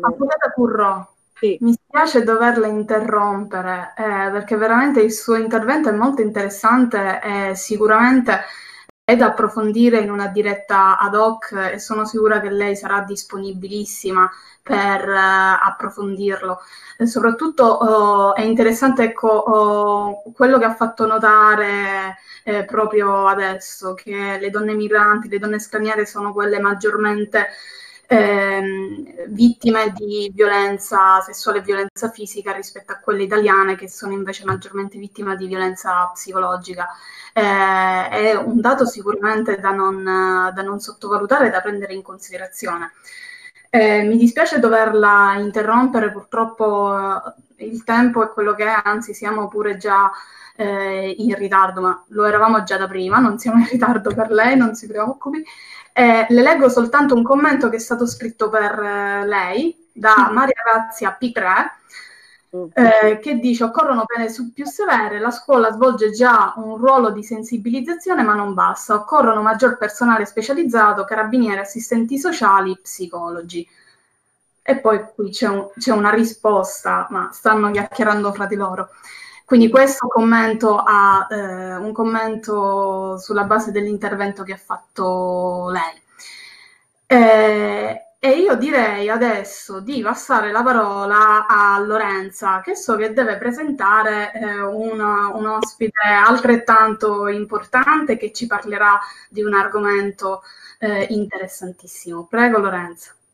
Sì, grazie Veronica. Ehm, mi voglio ricollegare a quanto ha detto appunto l'avvocata Currò, eh, ovvero condivido quanto ha detto, ci ha offerto un'analisi molto dettagliata della situazione e ehm, soprattutto ehm, eh, riguardo il fatto in, il, il fatto, eh, in cui ehm, bisogna soprattutto contrastare quella mentalità eh, retrograda eh, e debellare quegli stereotipi eh, che che conducono poi a mm, eh, appunto ci, ci, portano a leggere dei dati eh, che confermano i casi di violenza femminile che continuano eh, ad aumentare. E in questo senso eh, nonostante sia entrata in vigore già dal 2014 la convenzione ehm, di Istanbul ehm, questa in Italia non sia stata applicata ehm, almeno nel modo corretto. E io volevo eh, sentire anche l'opinione ehm, della rappresentante della consulta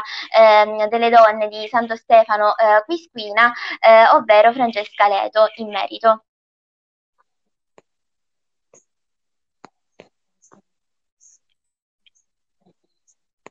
Non so se è presente. Sì, ci sono, mi sentite? Ah, ok. Sì, sì, non credo che se... Ok, grazie. Allora, grazie a tutti per avermi invitato. Eh, la consulta delle donne di Santo Stefano Quisquina è un'associazione nata appena un anno fa e ha come obiettivo quello di promuovere la figura della donna eh, in tutti i suoi aspetti. E tengo a sottolineare che io rappresento la, la consulta, la quale è eh, costituita da un insieme di persone ed è un lavoro corale. Eh, ringrazio anche le componenti della consulta che hanno incaricato me di rappresentarle. Eh, questa sera eh, io focalizzerò la mia attenzione in particolare, vista la mia formazione, eh, sull'aspetto giuridico che già è stato ampiamente, egregiamente eh, fatto rilevare dalla, dalla precedente eh, avvo- dal precedente avvocato che mi ha preceduto. Eh, scusate il gioco di parole. Eh, tuttavia, il mio obiettivo è sottolineare l'attenzione sulla legge che tutti chiamiamo e abbiamo imparato a conoscere come codice rosso. Si tratta di una legge che è entrata in vigore eh, appena un anno fa, appunto, come è stato rilevato, ma la cosa più importante da sottolineare è che eh, questa legge si muove su due linee. Se da un lato ha introdotto delle nuove forme di reato, dall'altro lato ha accelerato eh, le procedure processuali, cioè così intendo, viene data, viene data appunto eh, maggiore eh, dal punto di vista processuale la vittima che denuncia eh, ha maggiore tutele. Soprattutto l'autorità eh, che riceve la denuncia deve eh, immediatamente eh, comunicarla al pubblico ministero che è l'autorità giudiziaria che ha l'obbligo di iniziare le indagini e deve sentire la vittima entro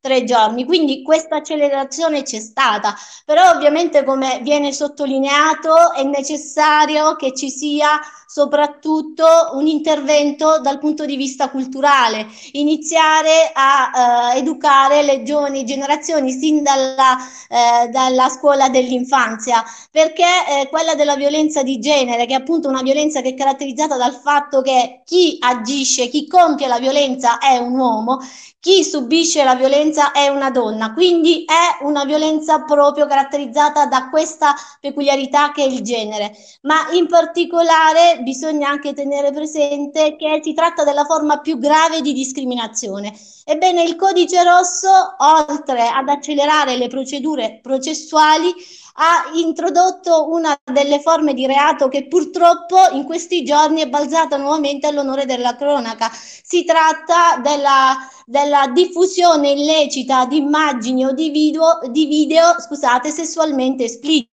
cioè quello che viene chiamato il revenge porn, che è ovviamente uno uh, dei delitti più uh, gravi per quanto riguarda la lesione della dignità della donna. Ed inoltre, grazie al codice rosso, è diventato reato anche quel delitto che ha per... Uh, quello eh, che purtroppo in, in, alcuni casi, soprattutto in passato, eh, si è verificato, ovvero quando si ha la deformazione dell'aspetto della persona mediante lesioni permanenti al viso, eh, ma in particolare, visto che eh, bisogna sottolineare e mettere l'accento sulle nuove, eh, sui nuovi cittadini, sui cittadini stranieri che ci sono eh, in Italia e in particolare le donne straniere che eh, benché eh, cercano di integrarsi all'interno della, della nostra società, eh, subiscono l'atavica presenza eh, delle loro eh, tradizioni. Per, e quindi è stato introdotto sempre nel codice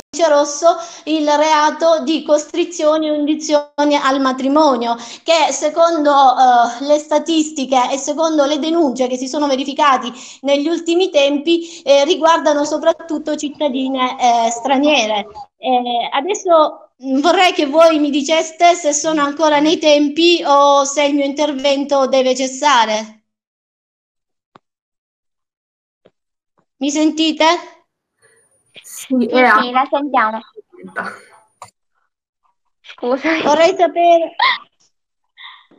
visto che vorrei sapere, visto che i tempi sono contingentati, se devo continuare o meno.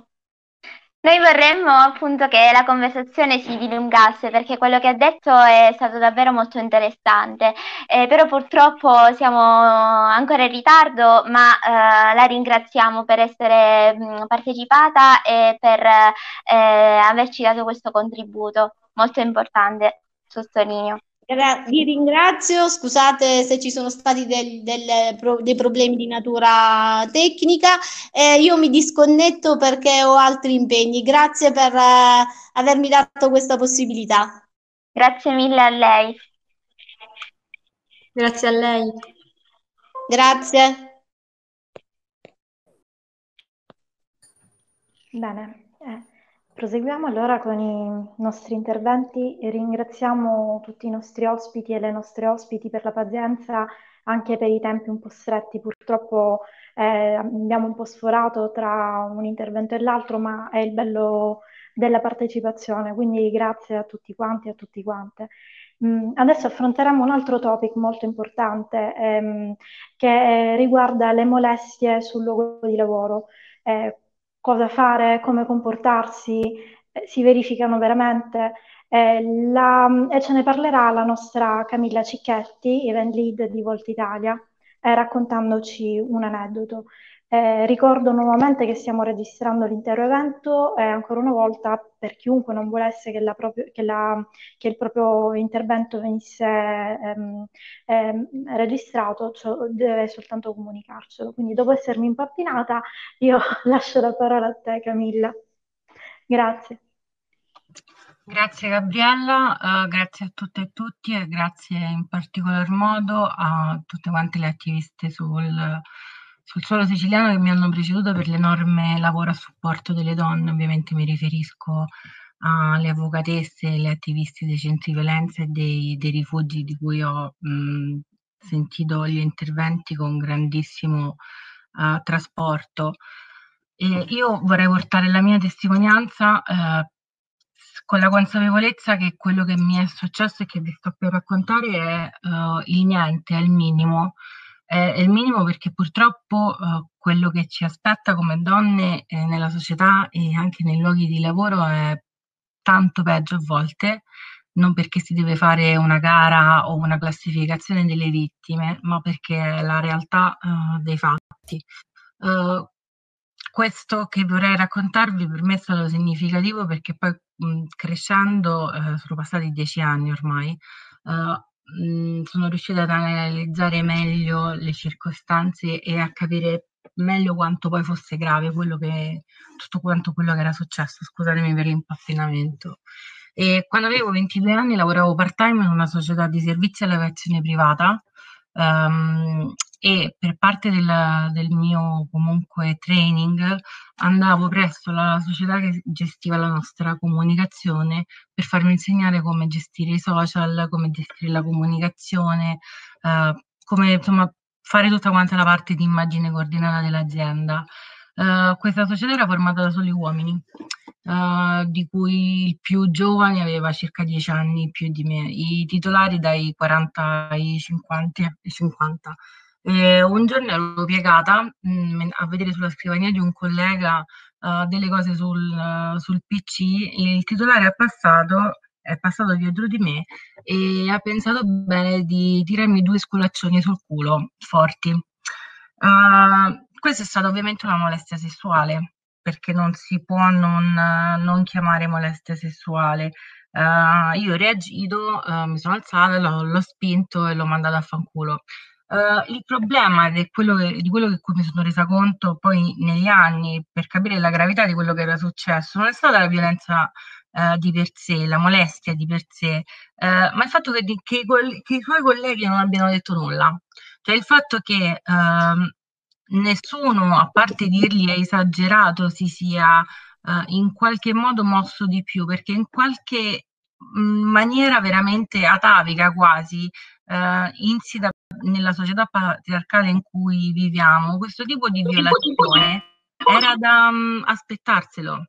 Eh, con gli anni ho capito di come se quella uh, violenza fosse stata su un'altra parte del mio corpo, se questo uomo mi avesse dato due schiaffi in faccia invece che sul culo, eh, i colleghi si sarebbero mossi in maniera diversa, si sarebbero alzati dalle loro sedie, eh, probabilmente l'avrebbero picchiato loro per primo, l'avrebbero fermato, avrebbero avuto una reazione molto più forte eh, di quella che poi effettivamente eh, hanno fatto.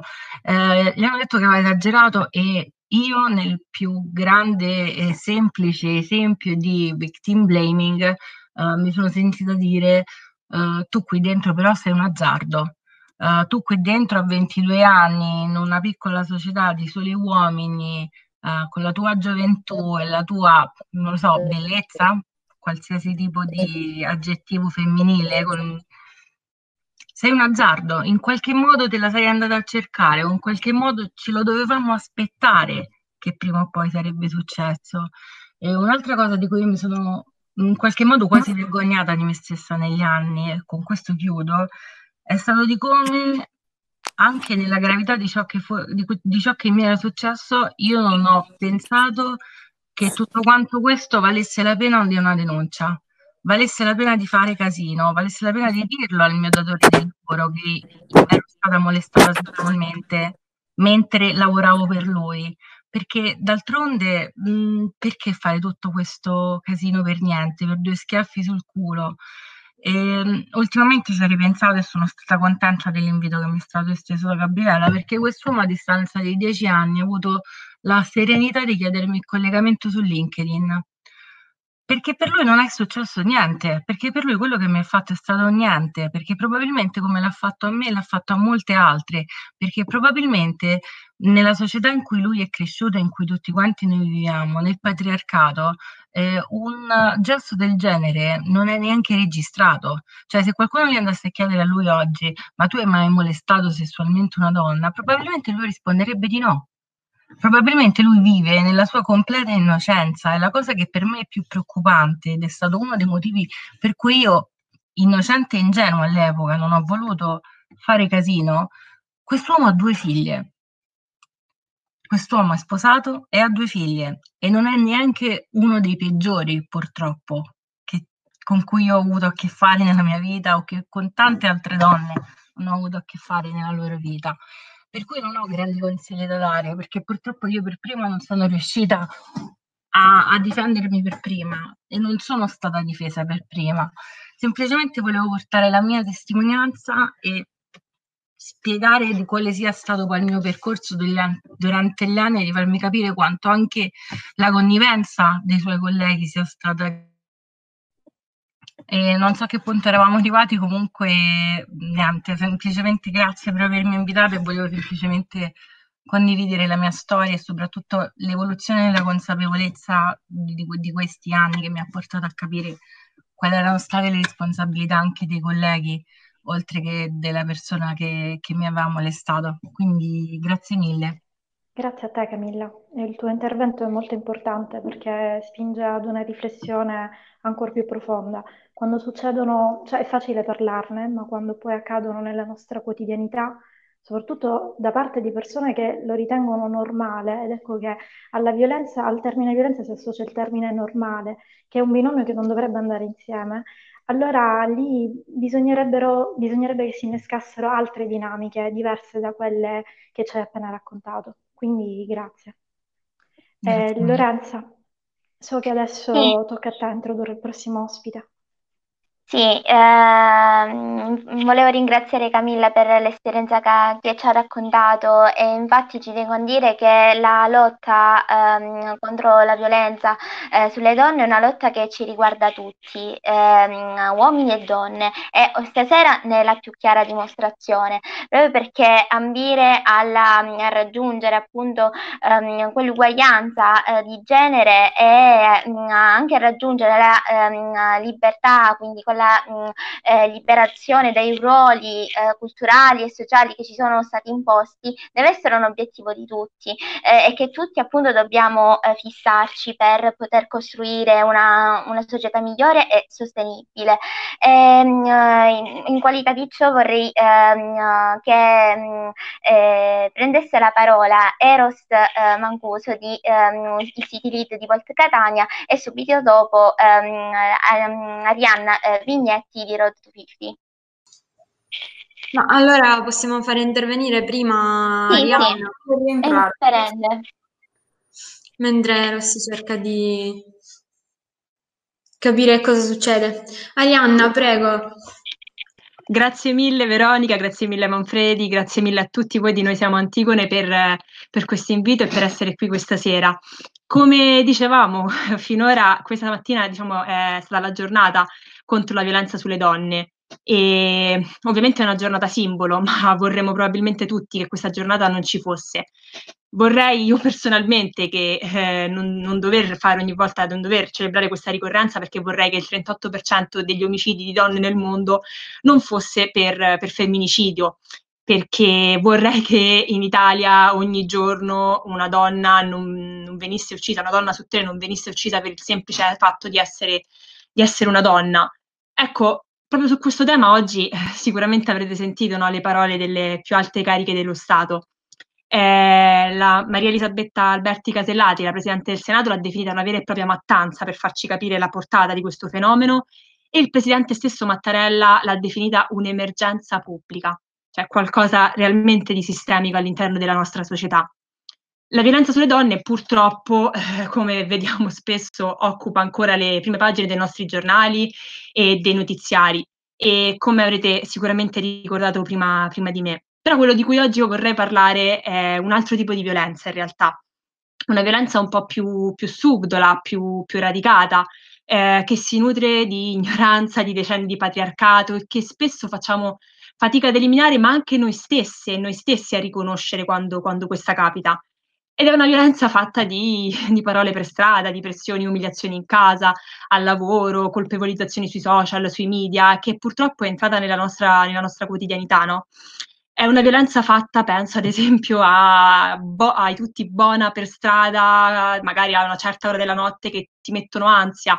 È una violenza fatta di strusciamenti sui mezzi pubblici che ti lasciano lì in una situazione di panico, di anche ti immobilizzano perché non sai quello che sta accadendo realmente. Una violenza fatta anche di un bacio viscido inappropriato sul luogo di lavoro che, che ti blocca, ti, ti, gela, ti congela. È una violenza fatta anche di, eh vabbè, ma se l'è cercata quando capitano le, le situazioni più, più, gravi e terribili. Una violenza addirittura fatta di, penso, a quando magari una di noi raggiunge una vetta, una meta lavorativa, no? mm, di un sicuro per arrivare lì chissà che cosa, con chi è andata a letto, chissà che cosa ha fatto, no? È una violenza fatta anche di, penso all'ultimo episodio che è capitato di cronaca, no? Di, ah beh, è stata ingenua, no? Non doveva mica mandargliele quelle foto, si sa come sono fatti gli uomini, figurati. Ecco, spesso abbiamo sentito queste frasi, quante volte le abbiamo sentite e quante volte le abbiamo lette sui giornali. Tutto ciò, secondo, secondo me, secondo noi di Road to 50, ci dimostra come questa in realtà non sia qualcosa di, di, sporadico, ma che la violenza sia in realtà sistemica e presente a vari livelli all'interno della nostra società. Ed è proprio qui che come 50 noi vogliamo intervenire. Eh, faccio un esempio molto personale eh, per far capire quanto sia importante la formazione e quanto noi stessi di Road 50% teniamo eh, ad agire proprio su questo, su questo campo. Eh, io ero piccola, avrò avuto 8-9 anni e eh, si sa, in quei periodi i bambini sono molto vivaci. Io ricordo che eh, c'erano dei bambini da me alle scuole elementari che avevano il vizio, come lo definì allora la mia insegnante delle elementari, di toccare i sederi alle altre bambine. Eh, io, mia mamma mi disse sempre, mia mamma e mio papà mi hanno sempre insegnato che se qualcuno eh, fa una cosa del genere, tu rispondi. Quando toccò a me, dopo che questi bambini toccavano i sederi a tutte le altre bambine, ecco, io risposi e reagì. Reagì eh, in maniera violenta, nel senso dando, cercando di muovermi, dando una sberla al bambino che, eh, che mi toccò il sedere. Il bambino mi praticamente bloccò, io ho ancora questa immagine, nonostante siano passati vent'anni, di questo bambino che mi afferra al collo e in quel marasma di cose io ricordo benissimo che la maestra rimproverò me e, e, e disse a mia mamma una cosa. Sua figlia ha litigato con, eh, ha, ha tirato una sberla a questo bambino. Mia mamma, visto che io non sono una bambina violenta, domandò perché io feci ciò e quando la maestra le disse eh, la motivazione, cioè perché il mio compagno eh, aveva fatto, mi aveva semplicemente toccato il sedere, ecco, le parole con cui lo disse, no? Eh, I maschietti sa come sono fatti, le ha toccato il sedere per un gioco. Ecco, io quelle sono parole che mi sono portate dentro per tanti anni, perché la, la formazione in quel momento è importante, perché in quel momento lì una maestra avrebbe do- non avrebbe dovuto utilizzare quelle parole, non avrebbe dovuto colpevolizzare me per la reazione che ho avuto. Avrebbe dovuto semplicemente spiegare a quel bambino che quello che stava facendo era una cosa sbagliata, che il suo fatto di essere un bambino non lo autorizzava a compiere comunque un gesto di violenza nei miei confronti in quanto bambina. Ecco, questa è stata la molla personale che mi, mi, mi, ha spinto poi a dedicarmi così tanto alla formazione e, e, penso che sicuramente ci saranno tantissimi altri episodi che possano testimoniare quanto in realtà la formazione sia essenziale poi per prevenire eh, anche le forme più gravi di violenza. Con Rotto 50%, come dicevo, dicevo prima, vogliamo fare questo percorso che vuole, essere, vuole dare degli strumenti per poter distinguere queste, questi fenomeni. Eh, Route 50% lo dirò molto in breve, è una task force che è nata a marzo e che già da, da un po' si occupa di sensibilizzare eh, a livello anche paneuropeo sulla rappresentanza delle donne in politica e sulla necessità di raggiungere un riequilibrio di genere. Perché cosa lega in realtà eh, la rappresentanza politica delle donne alla battaglia sui diritti? Ecco, prendiamo l'esempio, no? con il Covid eh, più della metà popol- delle, delle, donne hanno perso il lavoro, no? Eh, calcoliamo che praticamente su 100 impieghi persi in un anno il 55,9% eh, sono impieghi di, di, donne. Ecco, proprio in quel momento, a maggio, quando si doveva fare un piano per la ripartenza, eh, nella task force non c'era nemmeno una donna e da lì poi era nata la battaglia a cui ci siamo uniti anche noi, dateci voce. Questo cosa significa? Significa che eh, innanzitutto la presenza istituzionale delle donne nei ruoli apicali nella politica può cambiare, come abbiamo, avete anche detto precedentemente, eh, menzionando diverse leggi e diversi provvedimenti, la, la, situazione normativa all'interno del nostro panorama politico, ma all'interno soprattutto della nostra società. Però questo non può bastare, perché c'è bisogno di un'altra parte in cui tutti e tutte noi possiamo fare qualcosa, che è la formazione. Ed è proprio per questo che come Road to 50% abbiamo pensato di organizzare, di creare insieme a esperti ed esperte del settore un percorso formativo che possa essere quanto più aperto e inclusivo possibile, eh, che mh, diciamo dà la possibilità a chiunque, davvero senza un limite di età o di curriculum, eh, di poter avere degli strumenti pratici e concreti per capire quali sono, ad esempio, gli stereotipi eh, in cui spesso, noi stesso spesso ci, ci imbattiamo, no? per, per capire eh, come poter poi di fatto promuovere un riequilibrio di genere, eh, evitare di eh, perpetrare situazioni di sessismo all'interno dell'ambito lav- lavorativo, nell'ambito accademico, anche nel proprio quotidiano e poi anche mostrare quali sono i benefici che di fatto si traggono da una parità e da un riequilibrio di genere. Ecco, Diciamo, questo è un po' fatto un po' un'infarinatura generale di, di quello che, che, vorremmo portare avanti e eh, come ci dicevamo anche con Veronica eh, ieri per messaggio è importante che questo cambiamento, questa diciamo la rivoluzione di genere possa passare anche, anzi deve passare attraverso la, la formazione. Ti ringrazio Arianna soprattutto per l'esperienza, per tutto, per il tuo intervento e per l'esperienza che hai dovuto ehm, affrontare da bambina. E qui eh, ci porta la riflessione che mh, mm, gira, gis- eh, rigira il discorso, eh, possiamo parlare di violenza sulle donne, ma eh, bisogna appunto ehm, abbattere eh, quegli stereotipi, stereotipi, stereotipi, e continuare ad educare i bambini fin eh, da, dall'infanzia, fin eh, dai primi anni di scuola, proprio, per chi, proprio perché è lì che avviene, avven- i, i, bambini vengono formati e vengono educati a rivolgersi in un certo modo eh, con le altre persone a riportare soprattutto rispetto, distinguendo le varie forme appunto di violenza. Sì, esatto. E poi guarda, mi permetto di interromperti soltanto per ricordare anche anche una, un intervento molto utile che ha fatto al Festival delle Pari Opportunità la Presidente della Commissione Femminicidio Valeria Valente, in cui appunto ha ricordato che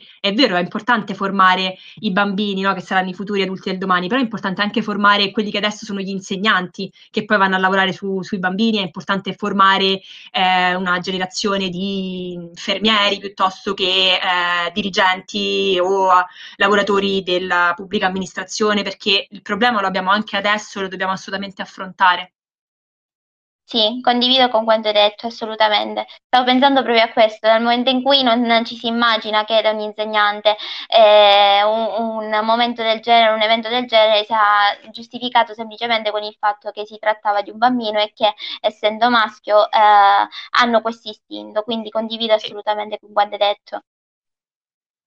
Sì, sì, purtroppo ecco, la mia fortuna è stata avere comunque eh, mia madre e mio padre che mi avevano educato in un certo modo, io non l'ho percepito come sbagliato, però eh, purtroppo ecco, in quell'occasione lì chi doveva eh, essere preposto a dare un'educazione in quel momento lì ha, ha sbagliato, ha sbagliato con me, ma ha sbagliato anche nei confronti di quel bambino che probabilmente non stava capendo qual era il suo errore. Esatto, sì, sì. Condivido, Io ringrazio condivido di, di cuore per, questa, per questo spazio. E noi ringraziamo te eh, per, per, aver contribuito a raccontarci la tua opinione e al lavoro che fate insieme con Rodotufizzi. Eh, lascio la parola al nostro coordinatore regionale Manfredi Cascino. Eh, grazie mille, io non so se mi sentite, se magari mi date... Sì. Ok, grazie. Eh, grazie, mille, grazie mille alle volontarie di Volte Sicilia, Lorenza, Veronica e Miriam che hanno organizzato tutto questo, ma non soltanto questa serata, ma anche tutta la serie di eh, eventi e di, beh, di, qualsiasi cosa che hanno animato fondamentalmente Volte Sicilia da ottobre eh, fin qua. Allora, eh, il, io stesso sono stato, come dire, formato da loro, perché effettivamente il eh, problema della violenza contro le donne già era presente per me, però non mi nascondo che se non avessi fatto questo tipo di attività, cioè se non fossi stato dentro volte, se non fossi stato comunque eh, in qualche modo costretto ad approcciarmi con serietà a un tema del genere, molto probabilmente oggi eh, non sarei eh, così comunque sensibilizzato sulla questione. E qui andiamo a un punto che mi pare sia stato toccato già da molti e, e molte soprattutto. Abbiamo un eh, problema di tipo culturale, cioè quando noi ovviamente eh, agiamo e quindi mh, mandiamo in qualche modo a giudizio una persona che si è macchiata di violenza sulle donne a vario titolo, ovviamente perché la violenza non può essere sempre classificata come la stessa cosa, ma a vario titolo comunque si, eh, si macchia di, di violenza contro le donne, effettivamente in quel momento la società ha fallito, ha fallito con quella vittima, perché ovviamente c'è una persona che o è morta o comunque ha subito qualcosa di particolarmente odioso, come, come anche uscito nei, nei racconti che, che, abbiamo sentito oggi, ma abbiamo fallito anche con chi ha fatto, con chi è stato l'agente la, di quel tipo di comportamento, con chi ha quindi preso un coltello dalla cucina e ha, e ha coltellato, con chi ha strangolato, con chi ha dato delle pacche sul sedere o dei baci in ufficio impropri, eh, con chi anche in un momento di intimità si è sentito dire no e invece ha proseguito nella, diciamo, in quello che stava facendo, perché ovviamente i, eh, i comportamenti sono tutti quanti, diciamo, diversi, quelli che, che ho sentito, però sicuramente sono collegati a un fatto che non si tiene più in considerazione una persona per quello che è, cioè una persona. Ecco, a questo punto il, eh, la risposta, sì, ovviamente giudiziaria, perché non c'è dubbio che comportamenti di questo tipo vanno sanzionati, anche perché comunque si deve mettere in condizione tutte le altre persone di non essere aggredite di nuovo da chi ha fatto quella cosa, però certamente è una risposta che, che sicuramente non può andare bene, non può andare bene perché non colpisce la causa vera del fenomeno e la causa vera del fenomeno è una mh, considerazione delle donne come esseri subalterni al maschio. Eh, per cui il maschio si può permettere effettivamente di fare qualcosa che con un altro maschio non farebbe. E non soltanto per eh, attrazione sessuale, diciamo, ma perché mette sullo stesso piano quella persona. Invece, squalificando già di partenza eh, la donna, ovviamente si arrivano a fare cose particolarmente odiose. Particolarmente odiose significa ovviamente non soltanto uccidere una persona, perché per esempio quello che è successo alla maestra che i recenti episodi di cronaca eh, ci raccontano, non è un'uccisione fisica, ma è sostanzialmente un'uccisione della sua immagine, cioè de- proprio della sua persona, ma è un'uccisione anche della sua funzione all'interno della società. Cioè noi avevamo una persona che insegnava qualcosa agli altri, ebbene non lo può più fare perché è stata vittima di revenge porn, cioè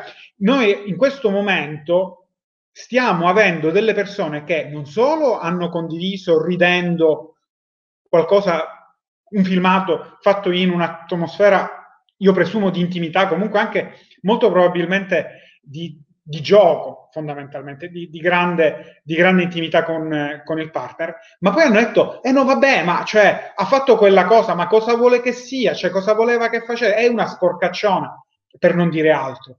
Ebbene, questo è osceno, cioè quello che hanno fatto le persone condividendo quel filmato e facendo poi perdere il posto di lavoro a un'altra, a un'altra persona, è osceno, non è osceno quello che è stato filmato. L'oscenità sta nel non rendersi conto di aver commesso una violenza che per sua natura non è fisica, ma è un livello di, come dire, impatto sulla vita di qualcuno tremendo. Per non parlare poi degli episodi di, eh, di violenza sul, uh, domestica che, come diceva l'avvocato, nei mesi del lockdown si sono moltiplicati, perché ovviamente stare in casa con, eh, con dei mariti violenti, con dei partner violenti, è qualcosa che può soltanto aggravare una situazione di questo tipo. Eh, il, a Bergamo ci sono stati, che è stato proprio il, eh, durante il periodo del primo lockdown, uno dei posti dove maggiormente le persone erano ovviamente confinate, erano um, costrette a stare in casa, c'è stata un'impennata dei casi, sebbene non si potesse fondamentalmente parlare con il telefono d'aiuto, con il servizio di aiuto, perché effettivamente come fai a parlare con, con il servizio di aiuto quando nella stessa casa c'è la persona che violenta e, e, e, ti sta minacciando. Quindi tutto questo ci porta a dire che purtroppo la narrazione che spesso facciamo della violenza sulle donne è una cosa che ho già detto, però eh, mi fa piacere ripetere anche in conclusione di questo, eh, di questo evento. Eh, di questa piazza virtuale è una violenza che è fatta spessissimo, troppo spesso, dal proprio partner, dal proprio compagno, dal proprio marito e che in qualche modo quindi vede la società chiamata a risolvere un problema che sì, è contro le donne, perché la violenza è contro le donne, ma non è qualcosa che può rimanere soltanto confinato sul lato femminile della questione. Cioè, se tutta la società, se maschi e femmine, se uomini e donne non si mettono insieme dicendo allora abbiamo dei formatori che devono essere comunque sensibilizzati, a cui bisogna dare strumenti per evitare che, per esempio, l'episodio che ha raccontato poco fa Arianna risucceda. Se non creiamo dei datori di lavoro che per il solo fatto di essere tutti maschi in un'azienda e allora si mettono ad avere comportamenti così osceni come è stato anche qui detto da, da una mia compagna di partito che abbraccio, ecco a quel punto noi comunque ci troveremo sempre, sempre allo stesso punto, cioè noi saremo fermi sempre sullo, stessa, sullo stesso lato del fiume e non riusciremo mai ad oltrepassare questa barriera psicologica, ovviamente culturale, che non ci permette di eh, comunque vivere un rapporto veramente paritario, ovviamente non soltanto in casa, ma sul posto di lavoro, ma poi fuori per strada, perché anche per strada succedono episodi di questo tipo. E, e purtroppo, purtroppo spessissimo, la verità è che chi commette violenza contro una donna fa parte della famiglia di quella donna, troppo, troppo spesso. Quindi per questo io dico sì, ok, ovviamente ci sono barriere culturali di persone che vengono da lontano, ma anche noi dobbiamo fare moltissima attenzione a guardare in casa nostra, non per eh, buonismo, quelle di persone come noi.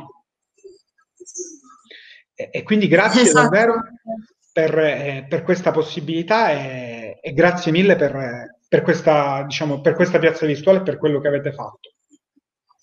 Ma grazie a te per questo intervento e per il sostegno costante che noi del team Antigone, di Noi Siamo Antigone, eh, avvertiamo, arriva tutto eh, con tanto veramente calore, quindi siamo noi a ringraziare te e tra l'altro veramente grazie per l'intervento in sé perché hai riportato anche il problema culturale nel senso che molti uomini non riconoscono che bisogna, che è, che è importante parlare di questi temi perché trovano la scusa del no, ma vabbè, eh, ok, è importante parlarne, però io personalmente rispetto alle donne e non tutti gli uomini sono così. Eh, purtroppo questo qui deve anche fare riflettere perché dire non tutti gli uomini sono così, eh, rispondo subito, è meno male e anzi questo qui è il minimo della de- decenza umana, il rispetto nei confronti degli altri e nei confronti anche dell'altro sesso è il minimo insindacabile che, che noi possiamo chiedere e che la società può chiedere nella relazione comunque interpersonale. Quindi non c'è nessun complimento da avanzare per colui che dice che eh, ok però non riguarda tutti gli uomini questo problema. Purtroppo i dati parlano e i dati parlano chiaro che eh, appunto la maggior parte delle violenze proviene da figure eh, maschili, quindi è normale che avvenga questa sorta di generalizzazione e anche gli uomini devono prendere coscienza di, di, questo, di, di questo, fatto.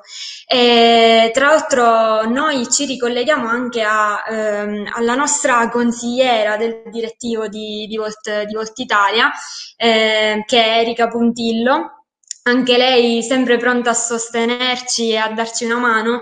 E, ehm, e, adesso anche riprendendo lo stesso argomento di cui hai parlato tu, Manfredi, e di cui hanno parlato anche altri ospiti stasera, quindi il fatto che appunto anche con questa reclusione ci siamo ritrovati tutti a casa ed è ancora più difficile per chi subisce delle violenze eh, denunciare. Soprattutto eh, sono anche emersi dei dati eh, a livello di località periferiche eh, che non sono affatto incoraggianti, ecco. Ed Erika oggi appunto ci, ci vuole raccontare di un'esperienza che non la riguarda personalmente, però indirettamente. Eccomi, mi sentite?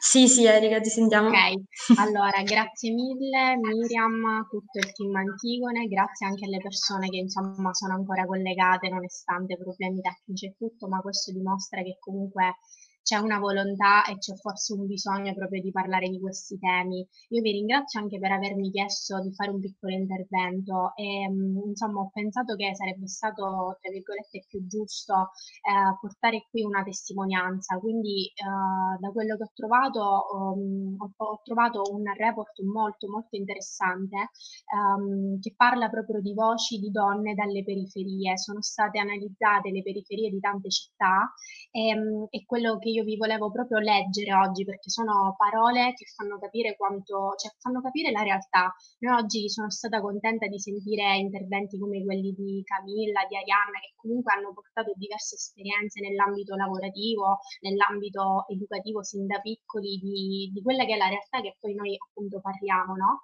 Quindi vi volevo leggere brevemente queste, queste, parole perché sono state fatte proprio delle interviste e secondo me riassumono un po' tutto quello che ci siamo detti, dette, detti e dette stasera. Allora, questa ragazza eh, risponde a lui, il marito, fa piacere che io non metto la gonna, però già a me stessa non piace. comunque a lui non piace questa cosa che io devo mostrare, non è la sua mentalità, lui è molto antico come mentalità e le domandano in che senso? Eh, ci sono delle persone che vedo che lasciano libere, tipo di uscire con altri maschi, invece lui non è di questo genere, a lui non piace. Pensi che lui non si fidi di te? No, assolutamente, è proprio il suo carattere. Sì, perché alla fine mi fa uscire da sola, con le sue sorelle, mi fa andare al mare, quindi la fiducia ce l'ha, però non è nel suo carattere, tipo vedermi che io scherzo con un altro uomo. È geloso? Sì, molto. Poi dipende da come mi comporto. Se per esempio dentro casa mi metto il vestitino, perché io dentro uso il vestitino, questo è normale. In casa sì, con le finestre chiuse però, non lo metto con le finestre aperte. A lui non piace. Rosaria, 21 anni, convivente senza figli a Palermo. Cioè ragazzi, a me questa testimonianza mh, diciamo rappresenta un po' tutto quello che ci siamo detti e quindi semplicemente voglio concludere questo, questa, questo evento, questa serata con una fortissima, proprio un grido disperato nei confronti di tutte le donne a rivendicare la propria libertà, a rivendicare la propria autodeterminazione anche grazie ad eventi come questo che sono felicissima veramente felicissima che abbiate organizzato per renderci conto che non è normale che sia normale, l'abbiamo detto e ripetuto, rivendichiamo la nostra libertà. Questo, grazie mille. Grazie Erika, grazie mille a te per questo intervento. E adesso tra l'altro ci avviamo verso la conclusione. Non so se c'è Eros collegato per, con, per finire ecco, con, gli, con, gli, interventi, eh, perché altrimenti vi vorremmo fare vedere un video finale. No, non c'è. Io ho scelto di lavorare per tutto il Ok, non c'è Eros, quindi possiamo far vedere il video finale. Veronica, per favore, se puoi mandarlo tu, perché sennò a me va proprio in palla il computer. Grazie. Eh sì, l'ho capito bene. Quando si organizzano i frutteti c'era una figura professionale, Guardavo mio fratello per sentirmi uguale, ma diversa. Ma non gli invidiavo la moto. E neanche gli invidiavo il posto a capotavola. Nemmeno che faceva la pipì in piedi. Quello che gli invidiavo era come camminava la notte, svagato, come fossero sempre le otto di mattina, anche alle quattro di notte.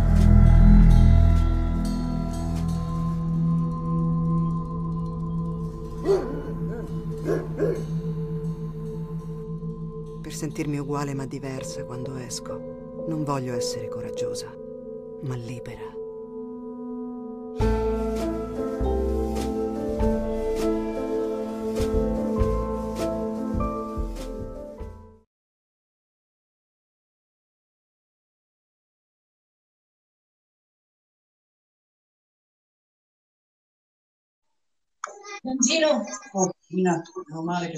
Ecco, grazie Veronica. Breve ma intenso perché tra l'altro si è riagganciato anche al titolo e si è riagganciato anche all'intervento di Erika senza farlo apposta.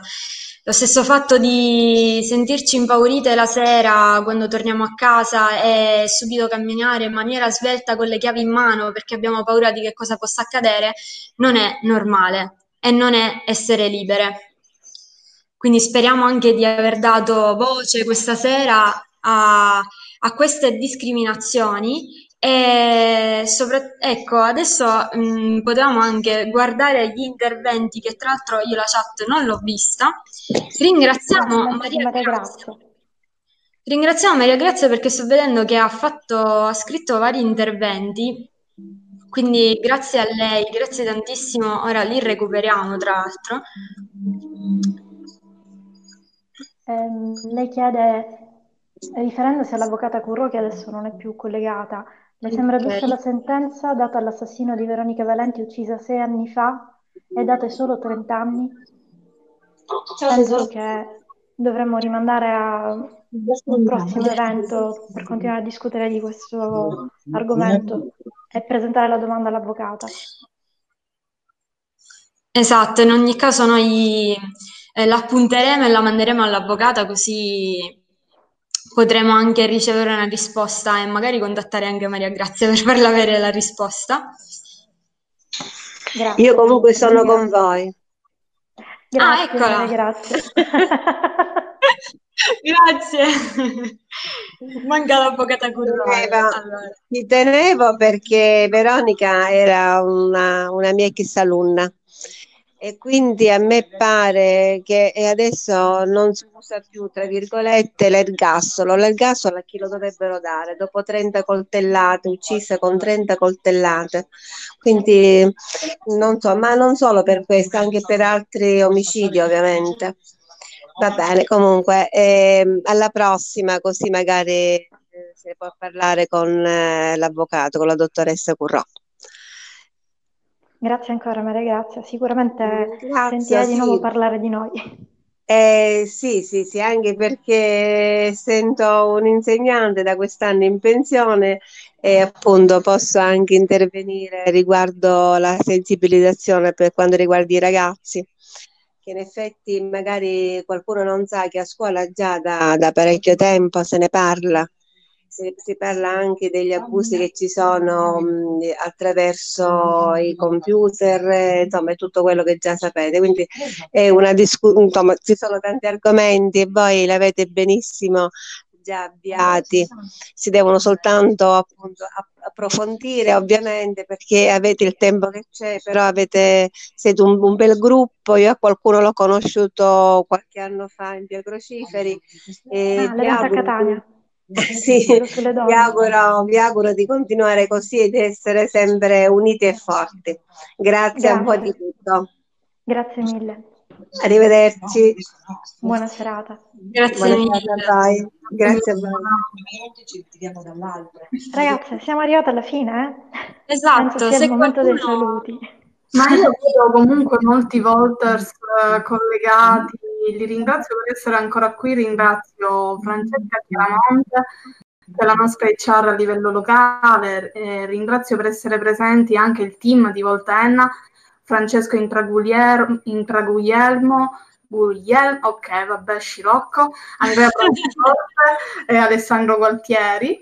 Eh, li ringrazio davvero per essere qui. Se vogliono intervenire, eh, e c'era anche esatto. Vincenzo, Vincenzo del, di Volta Agrigento, non so se è ancora collegato.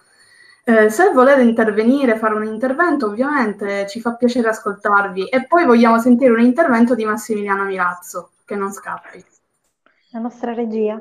Esatto, chiunque volesse intervenire, cioè praticamente è diventata quasi una call regionale, però ecco, sto trovando qui Pamela e Valentina, che sono due mie amiche Ah, Alessia c'è pure, se è quella che intendo io, mi fa piacerissimo vedervi fino a qui, grazie mille perché comunque doveva finire molto prima, ma ci sono stati appunto dei ritardi, perciò vi ringraziamo tanto per essere arrivati fino a qua. Ah, e poi voglio fare Grazie un saluto ad un amico che è collegato, Antonio, un caro amico, lo saluto con affetto, che segue tutti i nostri eventi, quindi è ancora qui con noi. Grazie Antonio, che so che non interverrai perché sei timido, ma ti ringrazio. Ciao.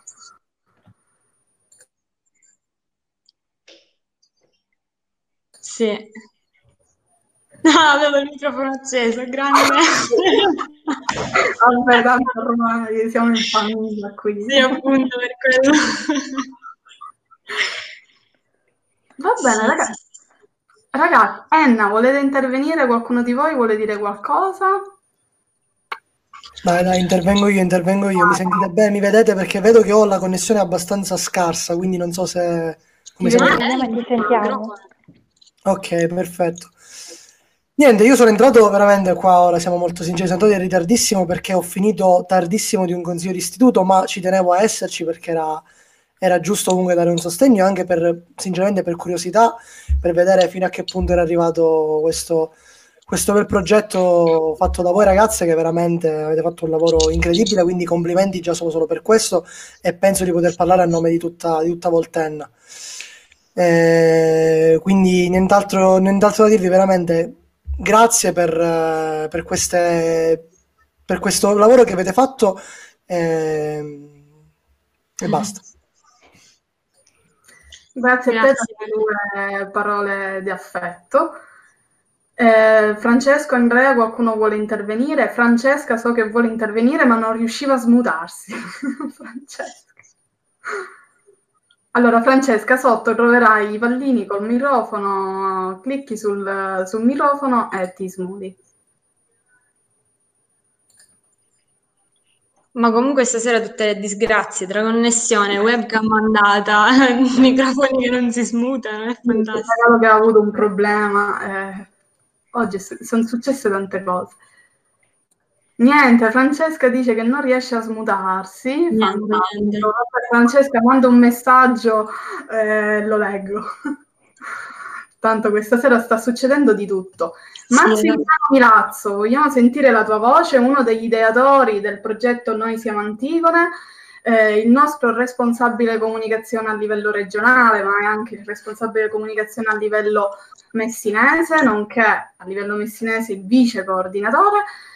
Eh, il montaggio video e l'idea del video l'ha avuta lui, quindi Massimiliano, a te la parola.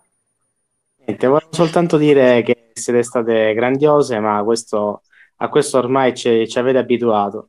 E sono ovviamente molto molto contento che questo esperimento sia, sia riuscito ed è riuscito sia per la vostra capacità di, di ascolto, di sintesi, di produzione, di approfondimento, eh, che ha permesso a tante persone di varie realtà da tutta Italia, da varie realtà associative e, e non solo, di sentirsi a loro agio, di poter raccontare qui la loro importantissima esperienza. Importantissima perché ha a che fare con un vissuto eh, che riguarda la sofferenza umana e che riguarda questione di grande delicatezza e per questo tanto rispetto e davvero un infinito grazie a chi ha voluto condividere con noi eh, quel, quel vissuto.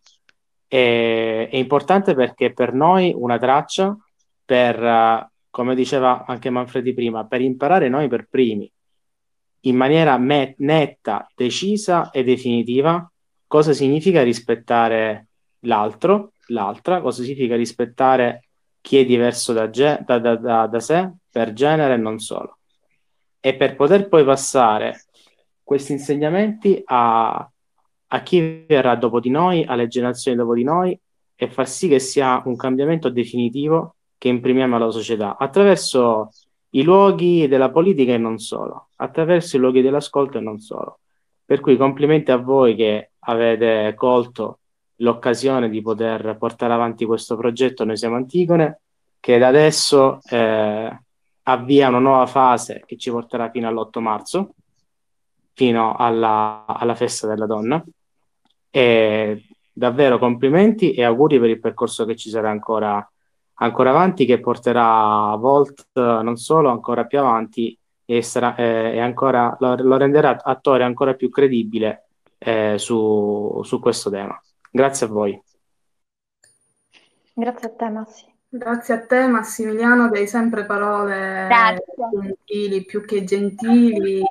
Grazie per la fiducia, eh, ti ringrazio anche come attivista messinese. Mi dispiace che non ci sia Alfredo Mangano, il nostro coordinatore a livello locale, perché li ringrazio entrambi per la fiducia che mi hanno dato per portare avanti questa campagna nonostante fossi entrata da poco e nonostante era la prima volta che organizzavo qualcosa, quindi sicuramente qualcosa l'ho sbagliata e loro mi hanno aiutato a migliorarmi, ma ringrazio ovviamente a livello regionale, vado a livello regionale, ringrazio Manfredi perché è sempre presente, dà sempre grande fiducia e trasmette veramente l'energia giusta e necessaria per andare avanti e, e dare il meglio di sé. Sono sicura che sono d'accordo anche da altre ragazze.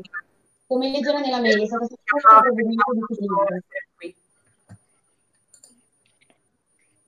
C'è un commento di Eros che si scusa per non essere riuscito a fare l'intervento. Io in realtà lo vorrei ringraziare perché sia oggi che durante la live su Instagram è stato presente fino alla fine ed è un bel supporto da parte del City Lead. Quindi grazie.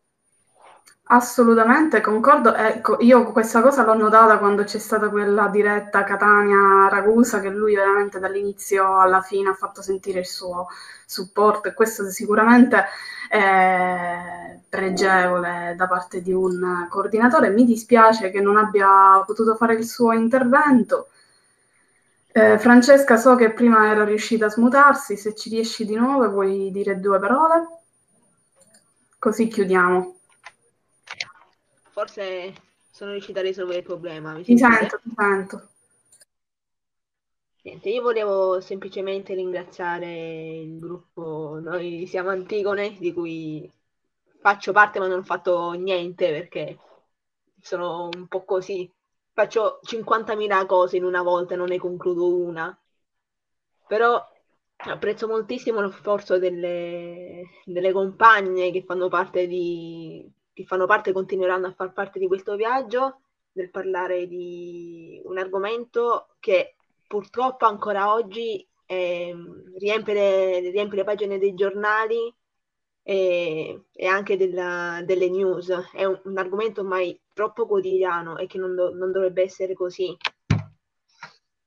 Ehm, niente, per- al momento volevo solo, volevo, volevo solo dire che il problema di, di tutto ciò è la mentalità e la cultura che c'è dietro la violenza sulle donne e anche il modo di approcciarsi delle- della televisione e delle campagne pubblicitarie. Ed a proposito della televo- televisione, volevo solo fare l'esempio di quello che è andato in onda su una TV pubblica che è la RAI, ovvero un servizio della, un consiglio di Rai 2 di Bianca Guaccero su come fare la spesa in maniera sexy e provocante.